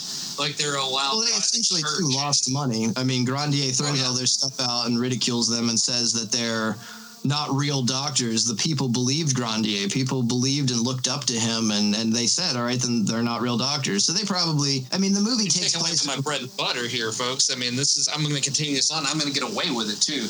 I get to be mean as shit to as many people as I want to, and I'm getting away with it. And now you're trying to take that away from me. My one thing in life that makes me happy, basically. As to where the witch is about two weeks, uh, the devil's is about a year. Because at the beginning of the film, uh, Philippe is, you know, you find out she's pregnant, and at the end of the, the movie, one of the most dreadful scenes is, you know, look at that. Not every day do you get to see Daddy getting burned at the stake. Look how we avenged your mother. Just an awful sequence, which Oliver Reed getting burned to death in this movie is is iconic, and it's so bizarre. It's not spoken more often of that. The, effects and the makeup of, of him just cackling and burning and screaming is hysterical. And even more, you didn't believe me on this, but this is a true, this is a legitimate fact. Oliver Reed is uh, Father Grandier, and as he's found guilty, he has to be shaved by the court. He learned sometime while filming at a bar that if you shave your eyebrows, they don't grow back, which sometimes happens. And he got really concerned and called his brother, who was his agent. And they called the production company, got the producers involved, got Ken Russell involved, and they managed to legitimately get Oliver Reed's eyebrows uh, insured for $1 million.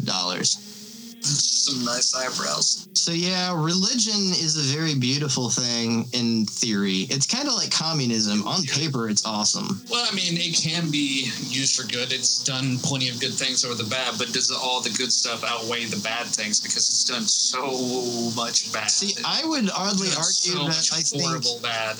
I, and this is probably a, a bold statement on my end, but I would I would say that Christianity has probably led to, to more negativity than it has positivity in the, the wide spectrum of things. Because I mean, a lot of a, a lot of almost everything modern has been related some form or to another of God's fighting another Oh, yeah. God. I mean, beliefs and other beliefs. people have died in the name of God. I'm more um, because a lot of people uh, giant portion. But even, even look at our live. country. You, you do this live not without the idea of a daddy telling them what to do, and I will have a reward. Sky So Daddy. It's kept a lot of people in line and kept them from being complete shits, but it's also given a bunch of people like an excuse to be a complete shit. So But what's mean, our motto when we go like overseas? Like if you join the United States military and you go fight overseas, it's forgotten country. You do all this forgotten country. That's even enforced in a part of our, our politics. It's even in our anthem, you know, one nation under God. You put your hand to your heart and you do this, that religion and politics has been immersed not i mean and people you know say well it wasn't until eisenhower that that happened no it was going back before julius caesar you know there there has been a lot of religion and unifications and almost all of it and it's said very potently in the devils anytime there is a massive streak of nationalism it is because somebody's trying to take absolute control power of the country and from 1971 to 2019 and from 1971 to 1791 and beyond and past and forward and forward it will remain truthful and that is uh, absolutely accurate i mean Jeez, Hank, are you are you trying to make a comparison between the devils and modern time, modern politics that's going on right now? I think The Devils is probably more apt as a political piece now than it was in 1971. And when Donald Trump says witch hunt, um, no, I'm sorry, it's not a witch hunt when you're, uh, you know, a witch who's rubbing baby fat all over your fucking fat orange body. No, you're kind of a witch. Political commentary coming up, but well, he's protecting A whole show about politics and religion. I mean, And it's the all right. only rights that I see Donald Trump protecting at all is your right to be an absolute piece of shit. Well, like I should be, I should I'd be able to hate people, and I should be able to do all this. It's like that's what you're fighting for. It's not like human rights because if you believe in human rights, you would believe in I don't know, fucking medicine for everyone in the world that you don't get discriminated against because Well, there, there, there are these people that are freakishly called humanists that believe in that. You know, I mean, if you really want to say you're for humans and you're for the people, then you have to to be that way. And it just like the two movies that we've discussed tonight. If you want to be Christ-like, then try acting the way the book says he. I mean, because you have this book and it makes a pretty clear fucking example of how he acted. So why don't you try that? Well, it's no longer about natural law anymore. It's more about well, what I want, and that's what Donald Trump protects. He protects my right to me to make up whatever the fuck I think I like my life should be like.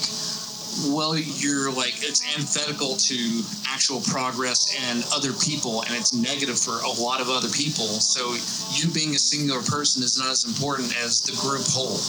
Well, let's So- look at Grandier. Let's look at what he was trying to prevent these walls coming down and ca- having the unified empirical part of France move inward and take over their freedom and governmentize. I don't think that's a word, but I, you can follow what's going on. You know, take control of this big, you know, we're all one big allegiance of things. And then look how that's happened in the United States of America because I know a lot of people that have lost their insurance and haven't been able to get help. I know people that have lost their jobs. I know people that have lost their houses more severe now than when the uh, boom happened during Bush's reign of terror. So, what is being protected? Essentially, we're putting up this wall against Mexico, but our walls of safety and protection have come down. You might ridicule and find Obamacare ridiculous, but it's the first notion that this country has ever had of actually giving a shit about its people. Universal health care is widely accepted universally, except here, even Well- Mexico, even where people think we need protection from, has better health care than the great shining USA. Come on. Something's Well- fucky. Someone's lying to you. The like the weird thing about it all is just that you get into all this shit about healthcare and all that, and Donald Trump is wanting to enact a law that if you're an immigrant who can't afford your own healthcare, basically saying if you're too poor to come to America, you shouldn't be allowed in America. So don't no more.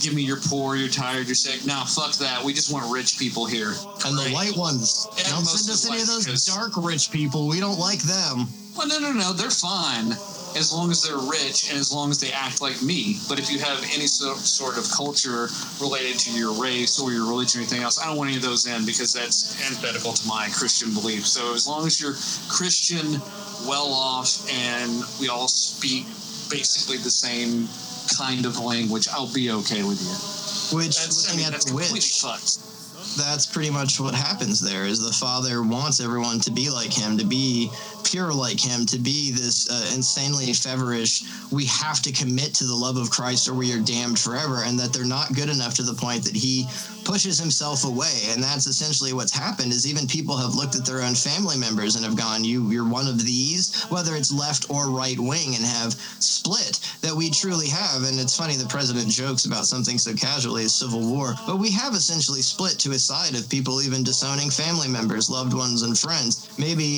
it will one day become that level of extremity regardless of it in this discussion. The entire point behind it is when you are an extremist you're blinded by that. It's rage. It's extreme. That's why it's called extremism. It's not. And you can, well, you can take that back to the Devils too, because I would call Grandier not an extremist, and that was part of the problem. Yeah, he was more of like a hippie. He's new wave, like, and that's why I think, um, you know, Barre is so funny because he appears as a, you know, a hippie type. He looks kind of like John Densmore from The Doors. Actually, looks a lot like John Densmore from The Doors. But um, he has this, you know, false messiah atmosphere as to what Grandier was very new wave. He was thinking of love and compassion, and he let the the Huguenots, the French Protestants, live within these walls happily because no one had a problem. They went and prayed at their church, and the Catholics went and prayed at their church, and then they had dinner and went to shows and went to the theater, and everyone lived normally because these people believed in divorce and these didn't. That's simply the two things between these unifying factions. These guys could get divorced and the other ones couldn't. That's where the whole separatism comes from. And I know Calvinism is a lot deeper than that. And I'm not trying to be blase, but just essentially speaking, in, in the essence of what we're talking about, that's what separated and why Richelieu was so fervent because you have to be unified. So let's take it to something callous like Nazi Germany. Well, you're not a real You- American, Hank. Unify with us. Exactly. You know, red, white, and blue make America great again. And uh, a weak comparison, like I was saying, the armbands. You know, Nazi youth join the program. White Amer- white Germans, blue eyes, blonde hair. You're part of a, a status quo. You're fitting in. You're just essentially a cog in a wheel at this point. You're not following any of these actual compassionate things that you say you believe in. And whether it's political or religious, I mean, let's uh, look at politically. I'm sure I can't speak for what Nazi Germany initially stood for, but as an American, what our country stood for was freedom and give us you're tired, you're sick, you're poor. Uh, again, we were a country founded by religious extremists who fought against other extremists and founded our own, you know, unit. For some people, for some reason, some people are still locked in that idea that no, that was the important thing about America, not what it became, not what's happened over time, not what. Uh, The peace, unity, and love is what's important. That's the important thing. not all this fucking walls bullshit that you've put up in the colonies and like the Constitution is not that important. Aspects of it are very important. If I'm getting raided by the. ATF, there's a lot of important things about the Constitution. But you carrying a machine gun into Walmart and you hide behind the Constitution, one thing is not like the other here. And while there are men and women that are serving life sentences for a dime bag of weed, but you can go to a store like the Apple store and buy fucking dope of all sizes legally, there's something wrong there. The entire judiciary system is based behind this fucking 300 year old piece of paper that people take absolutely literally, which we can compare to the Bible. Again, even older, going on 3,000 years. No, this is exactly it. Man can't sleep with another man, but yet you're wearing cotton and wool and you're eating meat on Fridays. So, I mean, pick something to actually believe in. I, I don't know. Now I want to I want to pick and choose because well, the Constitution is very important. Well, what about this part? Well, that's not important. Well, I think the same thing. That this part isn't that important. This part isn't that. But like freedom of speech is very important. This is very important. Well, we got to hold on to almost all of it because there's some wacky shit in the But Constitution. even we, you mentioned and you touched upon something earlier, the Great Christian Reform, the reform of the church. So where at some point is there going to be this reform? Where is it going to be no longer acceptable? Because let's look at the British. They're not running on. Uh, let's not even. Does monarchy even mean anything I, anymore I in England? said the, yeah, I was going to say I shouldn't have referenced the British with Brexit and the absolute trauma because they are in a political. Yeah, the UK is in a political atmosphere somewhat similar to the United States. So, okay, Germany's an even better reference because after World War II, obviously some shit had to change, right? They couldn't just, you know, okay, we're back, we're the Nazis. No, things had to completely change. The entire country isn't going by empirical bylaws. reparations. Well, I mean, just smooth some things over and said, "Yeah, we did a bunch of fucked up shit and we're wrong." And America still can't that- get to that point to where we've ever have admitted to being wrong about anything. Ever. I mean, we've even- always been great. Even before World War II and the rise of the Third Reich, it was an empire, and the empire absolutely fell, and a whole new government formed in that time period. And then after that fell, they still managed to reform and have an entire new government. And as to where you just said, we've not even made absolute reparations to Native Americans or African Americans. And there's people out there that say it's What been if they 200 years. it? No, that's just no. That's wrong. Those are, those are a bunch of years ago. So why are we got to work? Because the effects are still going on today, and we've got to fix those effects. And that's the literal a argument, though. Equal.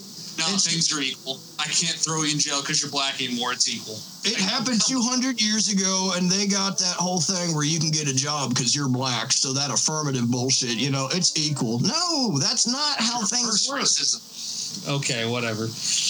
And this is Balancing uh, the scales oddly, is reverse racism. Sure. but oddly, this is all essential, truly, to especially the devils out of everything. What happens because the political turmoil in this time period now is more similar to what was happening in 1630s France with this religious persecution. You just have to take away the Protestants being persecuted.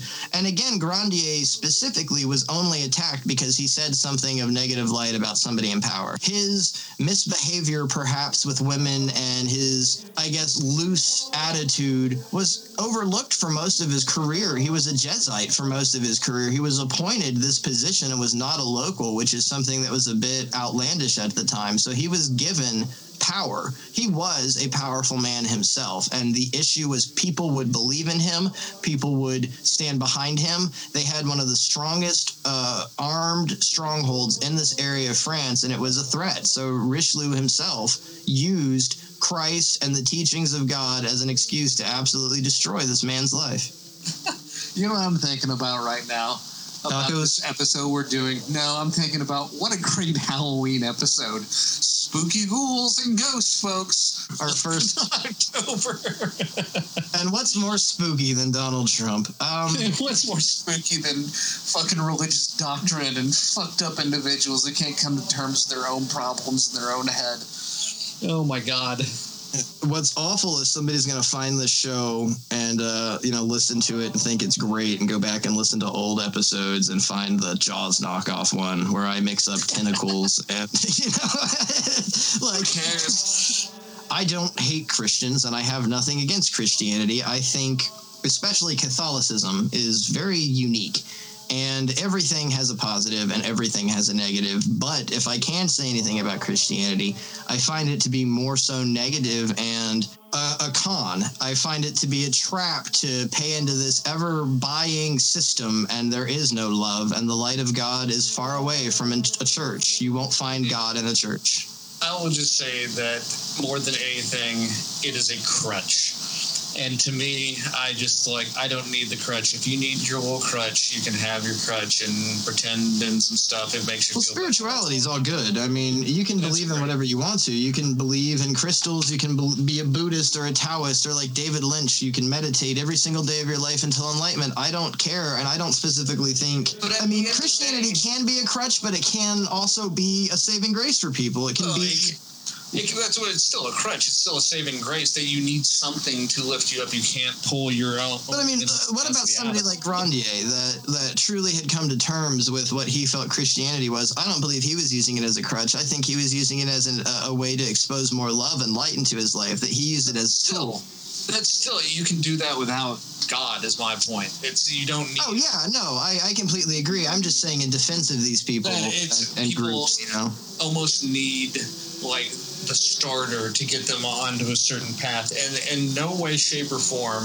because that's my new diatribe i go into that me who i'm basically an agnostic i no one knows no one can ever fucking know what happens at the end and if there's a god or not and you can sit here and show me all your proof which is just nonsense anyway that, that you believe is proof but at the end of the day nobody knows and there's no reason for me to live a very pure Christian lifestyle, which I do, not trying to follow a book or anything else, but just the, the, the key things of Christian belief systems I follow oh, like very cleanly in my life.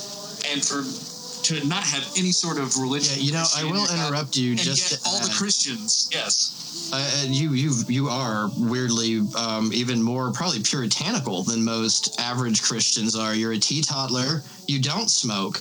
You don't like shoot dope. You don't gamble. You don't cheat on your wife. Like you do truly live a very oddly puritanical existence, I'm and your trying beliefs don't. Yeah, your beliefs don't interfere with that whatsoever. But your beliefs generally, as a human, just speaking as someone that knows you, is you're not a crazy rapist, Don't murdering bastard. over. It's Yeah. that simple. Just It's so- fuck people over. I shouldn't be Be living a more Christian life than all you people are going to church four times a fucking week. That's nonsense. Yeah, I just wanted to shine a light on that. That you truly do. I mean, even to the extent of you know really uh, digressing and reading the Bible and dietary restrictions and how you're supposed to take care of yourself. Being a Christian doesn't mean you go to church on Sunday and then get drunk every day of the week to get past it. That's you know you're still abusing your body. Treat thy body as a temple. Uh, you know, lest we forget. But uh, one thing that uh, very inherent with modern Christians and not even modern. I mean, we're speaking of two very pious movies or people, very pious people in these movies in the, the 1600s and 1700s. Christians are so weary and of pride and it's something that you know is in the Bible. Pride cometh before the fall. Proverbs. Never forget Proverbs. Pride is something that you should reserve specifically for something you've achieved or done. You shouldn't be proud that you're a Christian. Now, you should be loving and happy that you're a Christian, but your teaching or ethic or life or living through the light of God it should be what you're proud of. You shouldn't be proud because you have a cross. Okay, like the thing that I've never particularly understood, you turn on any of those religious networks and they're singing the hymns, and everybody's got to have their hand in the air and waving back and forth, and be the power of God in me.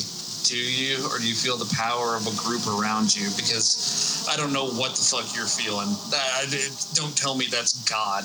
You could have fucking schizophrenia. You have no idea. You're just making shit up, and it just makes you feel better. Whatever. Well, I mean, the Son of God, the Nazarene, was a hippie that walked footless through or shoeless through the desert and washed the feet of old people and fed them when he could. That's what Christ did. He walked around the desert and went to, to poor and sad people. And then sometimes he would help them if they got ripped off. I mean, Christ was not about being a, bully. He was not about being jealous. He was not about stealing or ripping people off. I mean, he went into this money temple and absolutely destroyed it because they were ripping people off. Yeah, like Christ was a bad churches. I don't know what how that one got completely glazed over. That like this is a very important teaching of the Bible. Yeah, we have giant mega churches. like Didn't he scene basically out of- say the church is fucking immoral? Yeah, uh, like a Isn't that scene he out of, said? out of Goodfellas or even Casino, Jesus and the guys come into the money changing temple and like rough it up and beat the shit out of all these people. It's in the Bible. They trash the place and Then go say, get your fucking shine box. Yeah, they're like, get the fuck out of here. You don't fucking take money from my dad. You don't fucking speak for us. You know, he was about peace and love and equal health for the people. And again, the fucking devils. Let's look at Christ. universal health care. I Yeah. remember reading that in one of the verses of the Bible. Jesus literally was about universal health care, fucking Philippians twelve thirty he was a Jew. I think Bernie might be Jesus. He very well could be, but there's an interesting tie between the devils and uh, Christ, the, the Lord and Savior of the Christians, because he essentially was persecuted more for a political reason than anything else. No one had a problem with this hippie walking around sharing peace and love. It wasn't until he finally pissed off some of the Romans. I mean, you follow the story in the court of Pontius Pilate, he was a governor appointed under the Romans. So it's the same thing as the Laubardemont coming in with his Inquisition and bringing in Barre, the witch hunter, and finding associates to sleuth and find slimy ways to get Father Grandier burned at the stake. It's pretty much what happened to Jesus. One of his own people even turned on him because they were pressured. They might have had a moment of bliss and fame. And of course, Judas is so regretful he hangs himself later on. And that's nice. You know, at least there's something for Jesus. Somebody got, you know, something. But because I like it when there's revenge in a story. What I love about the Devils is you get that last beautiful shot of Grandier's wife walking up the steps as it turns to black and white, and she's alone. And you've got this awful vision of the Protestants dead up on the wheels and this awful dystopic la- landscape behind you. And with the Bible, I mean, Judas gets hung, but essentially Jesus died for nothing. Because if you look around today, or if you go back in time to 1630, it seems like the sin of man is just corrupt and overwhelming, and that it was sort of in vain his whole uh, you know, take crucifixion. religious teaching of Jesus and like not corrupt that.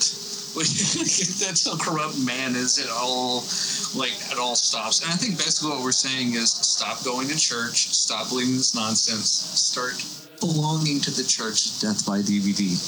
Or Yeah. cinema is God. I mean, I actually am a holy man. We're not lying. I'll post credentials on the website. I mean, I literally am a man of the cloth. So you can come to us. I'll absolve you. I mean, we can figure it out. We can talk. Send your confessions to us, deathbydvdofficial at gmail.com.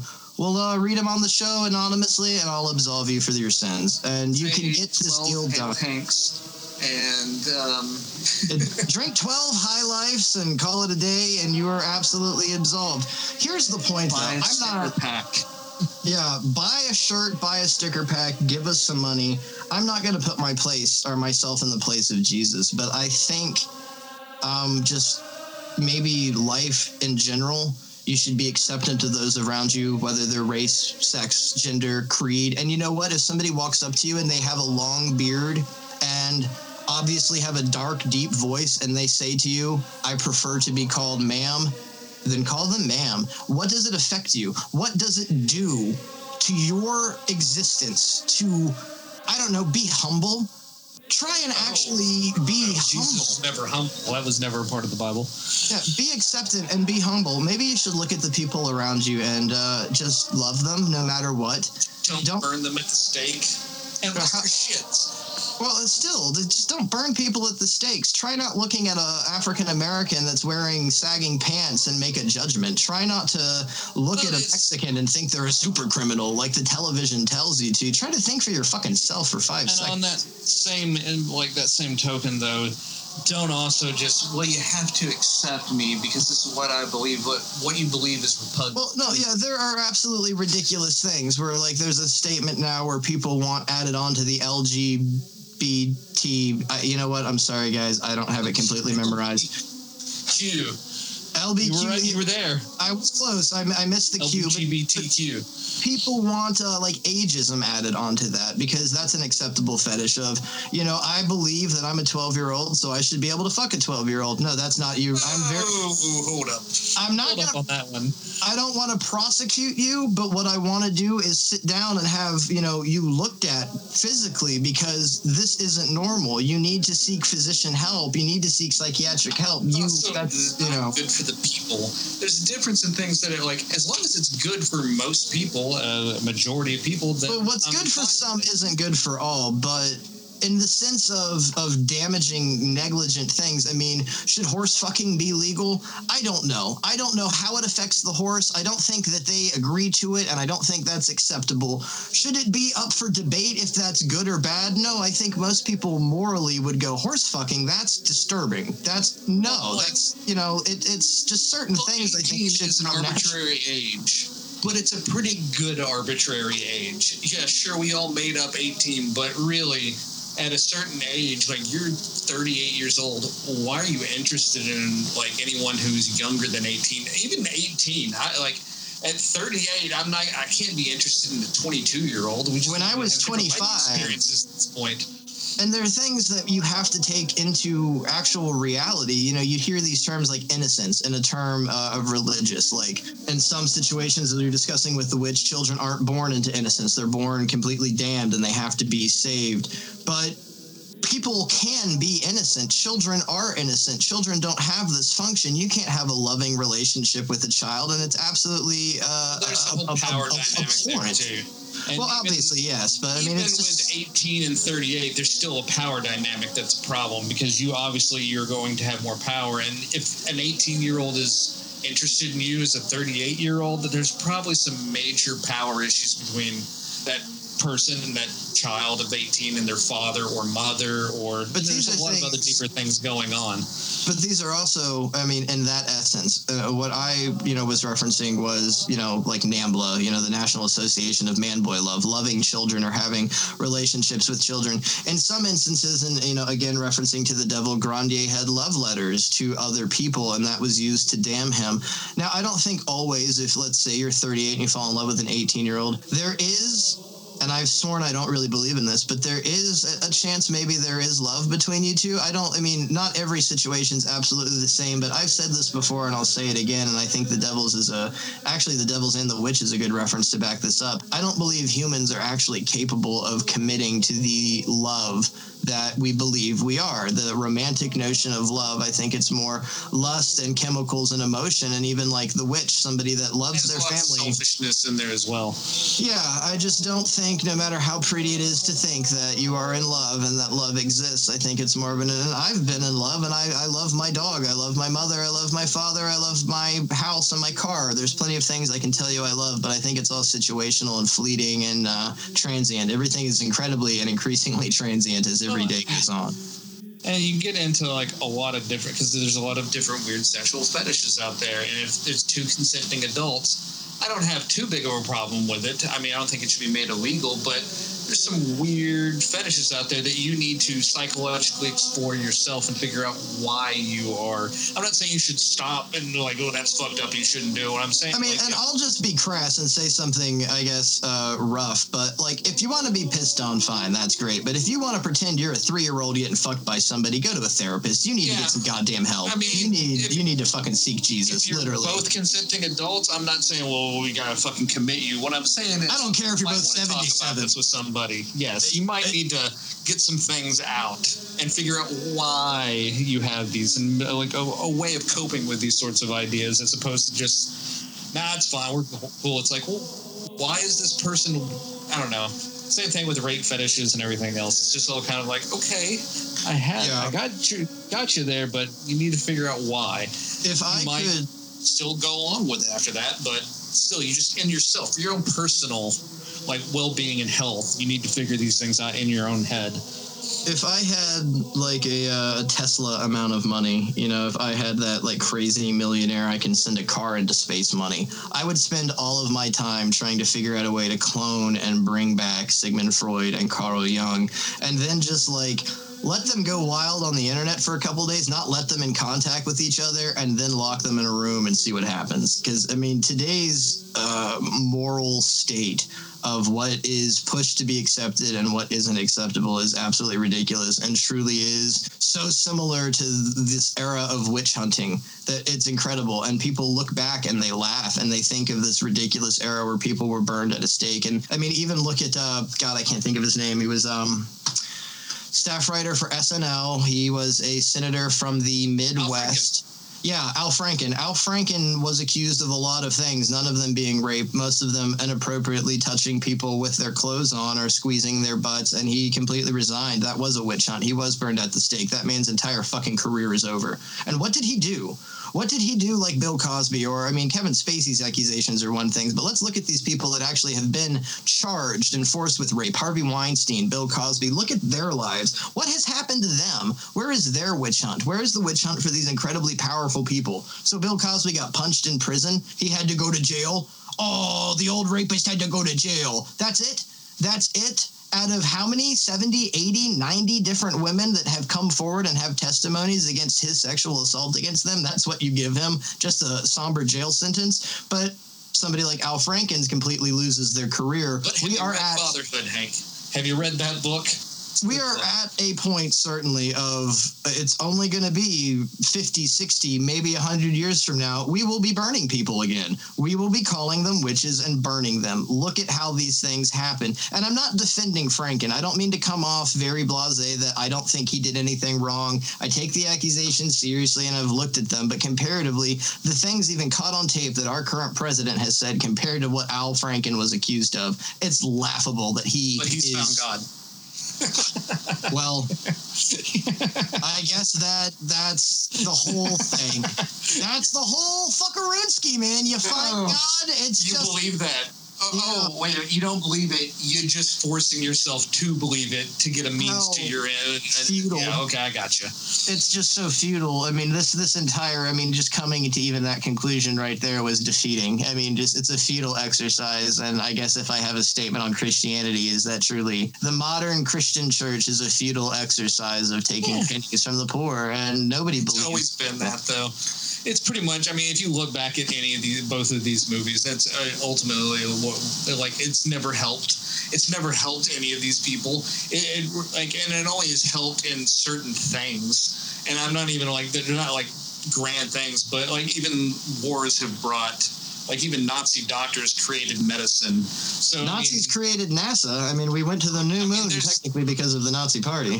that's what I mean the good that religion's done. It's done some things at great cost. Did it do things, but it advanced culture, blah blah blah. But at this point in history, it's time to fucking ditch it because it's no longer relevant or useful in everyday parlance. It's just not. Well, to end the show on a different light, I have a cool, interesting story about Ken Russell that I think is going to fit in very well here because Is Ken Russell. the White Worm story? It isn't, unfortunately, Too bad. but it's it's about Ken Russell and God. That he was not born a Catholic, and when he was younger, he was living in a, a- an apartment complex, and one of his neighbors had become a Catholic and was very very interested in Catholicism and talking about it and the rituals and the rites of Catholicism. And Ken didn't know much about it. So he started spending time with this guy and talking to him, and he worded it to him to a point that Ken was just absolutely blown away. And he told him, pretty much, we believe there's a, there's a man, there's a spaceman, there's a space guy, the space lord. He's out there in space, and you can directly contact him, and you can be a space cadet in the space army. And he asked him, well, how do I, you know, talk to the space lord? How do I do this? And he showed him a rosary, and he said, these beads connect you directly to our space lord, and that's how you become a space cadet. And that's how Ken Russell interpreted it, and that's his own words, how he felt.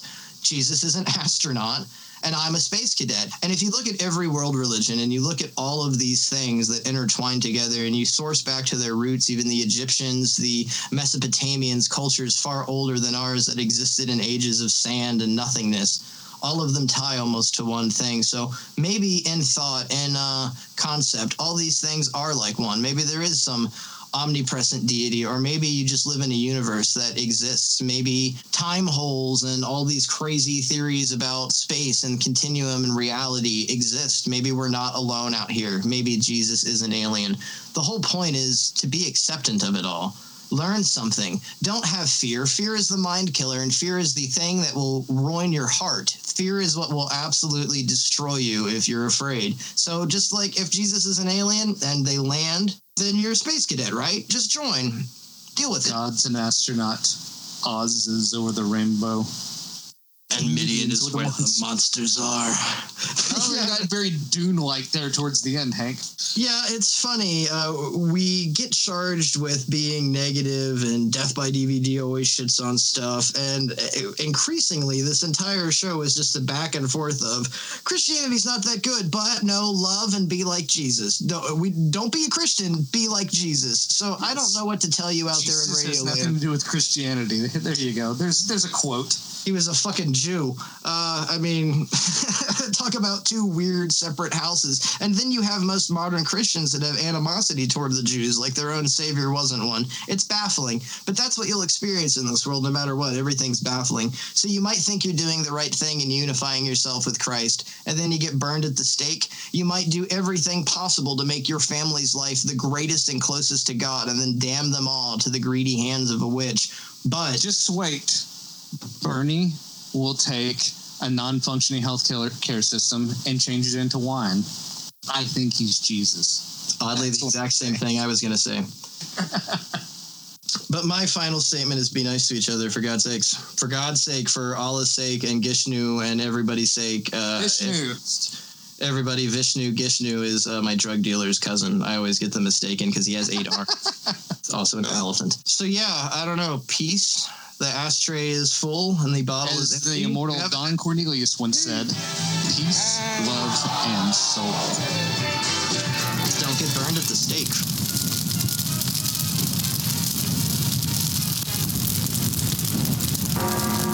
The true sign of the devil! No!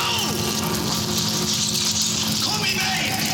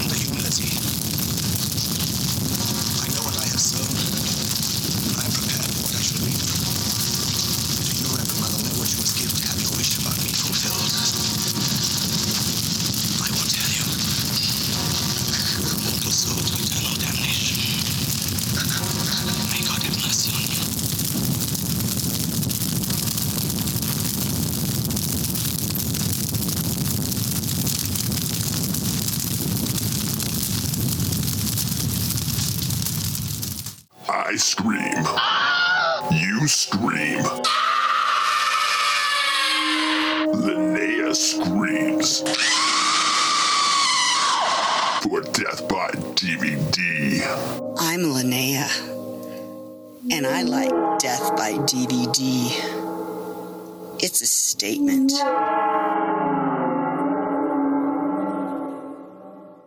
Death by DVD is recorded in front of a dead studio audience. Death by DVD has reached the end of another day of broadcast. Death by DVD is broadcast from on top of the blue crystal sunshine mountain in any town, 123 Easy Street with transmitters on top of the Empire State Building and the Eiffel Tower.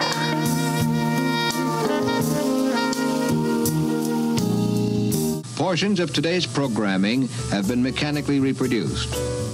The management and the staff wish you a pleasant good night and good morning.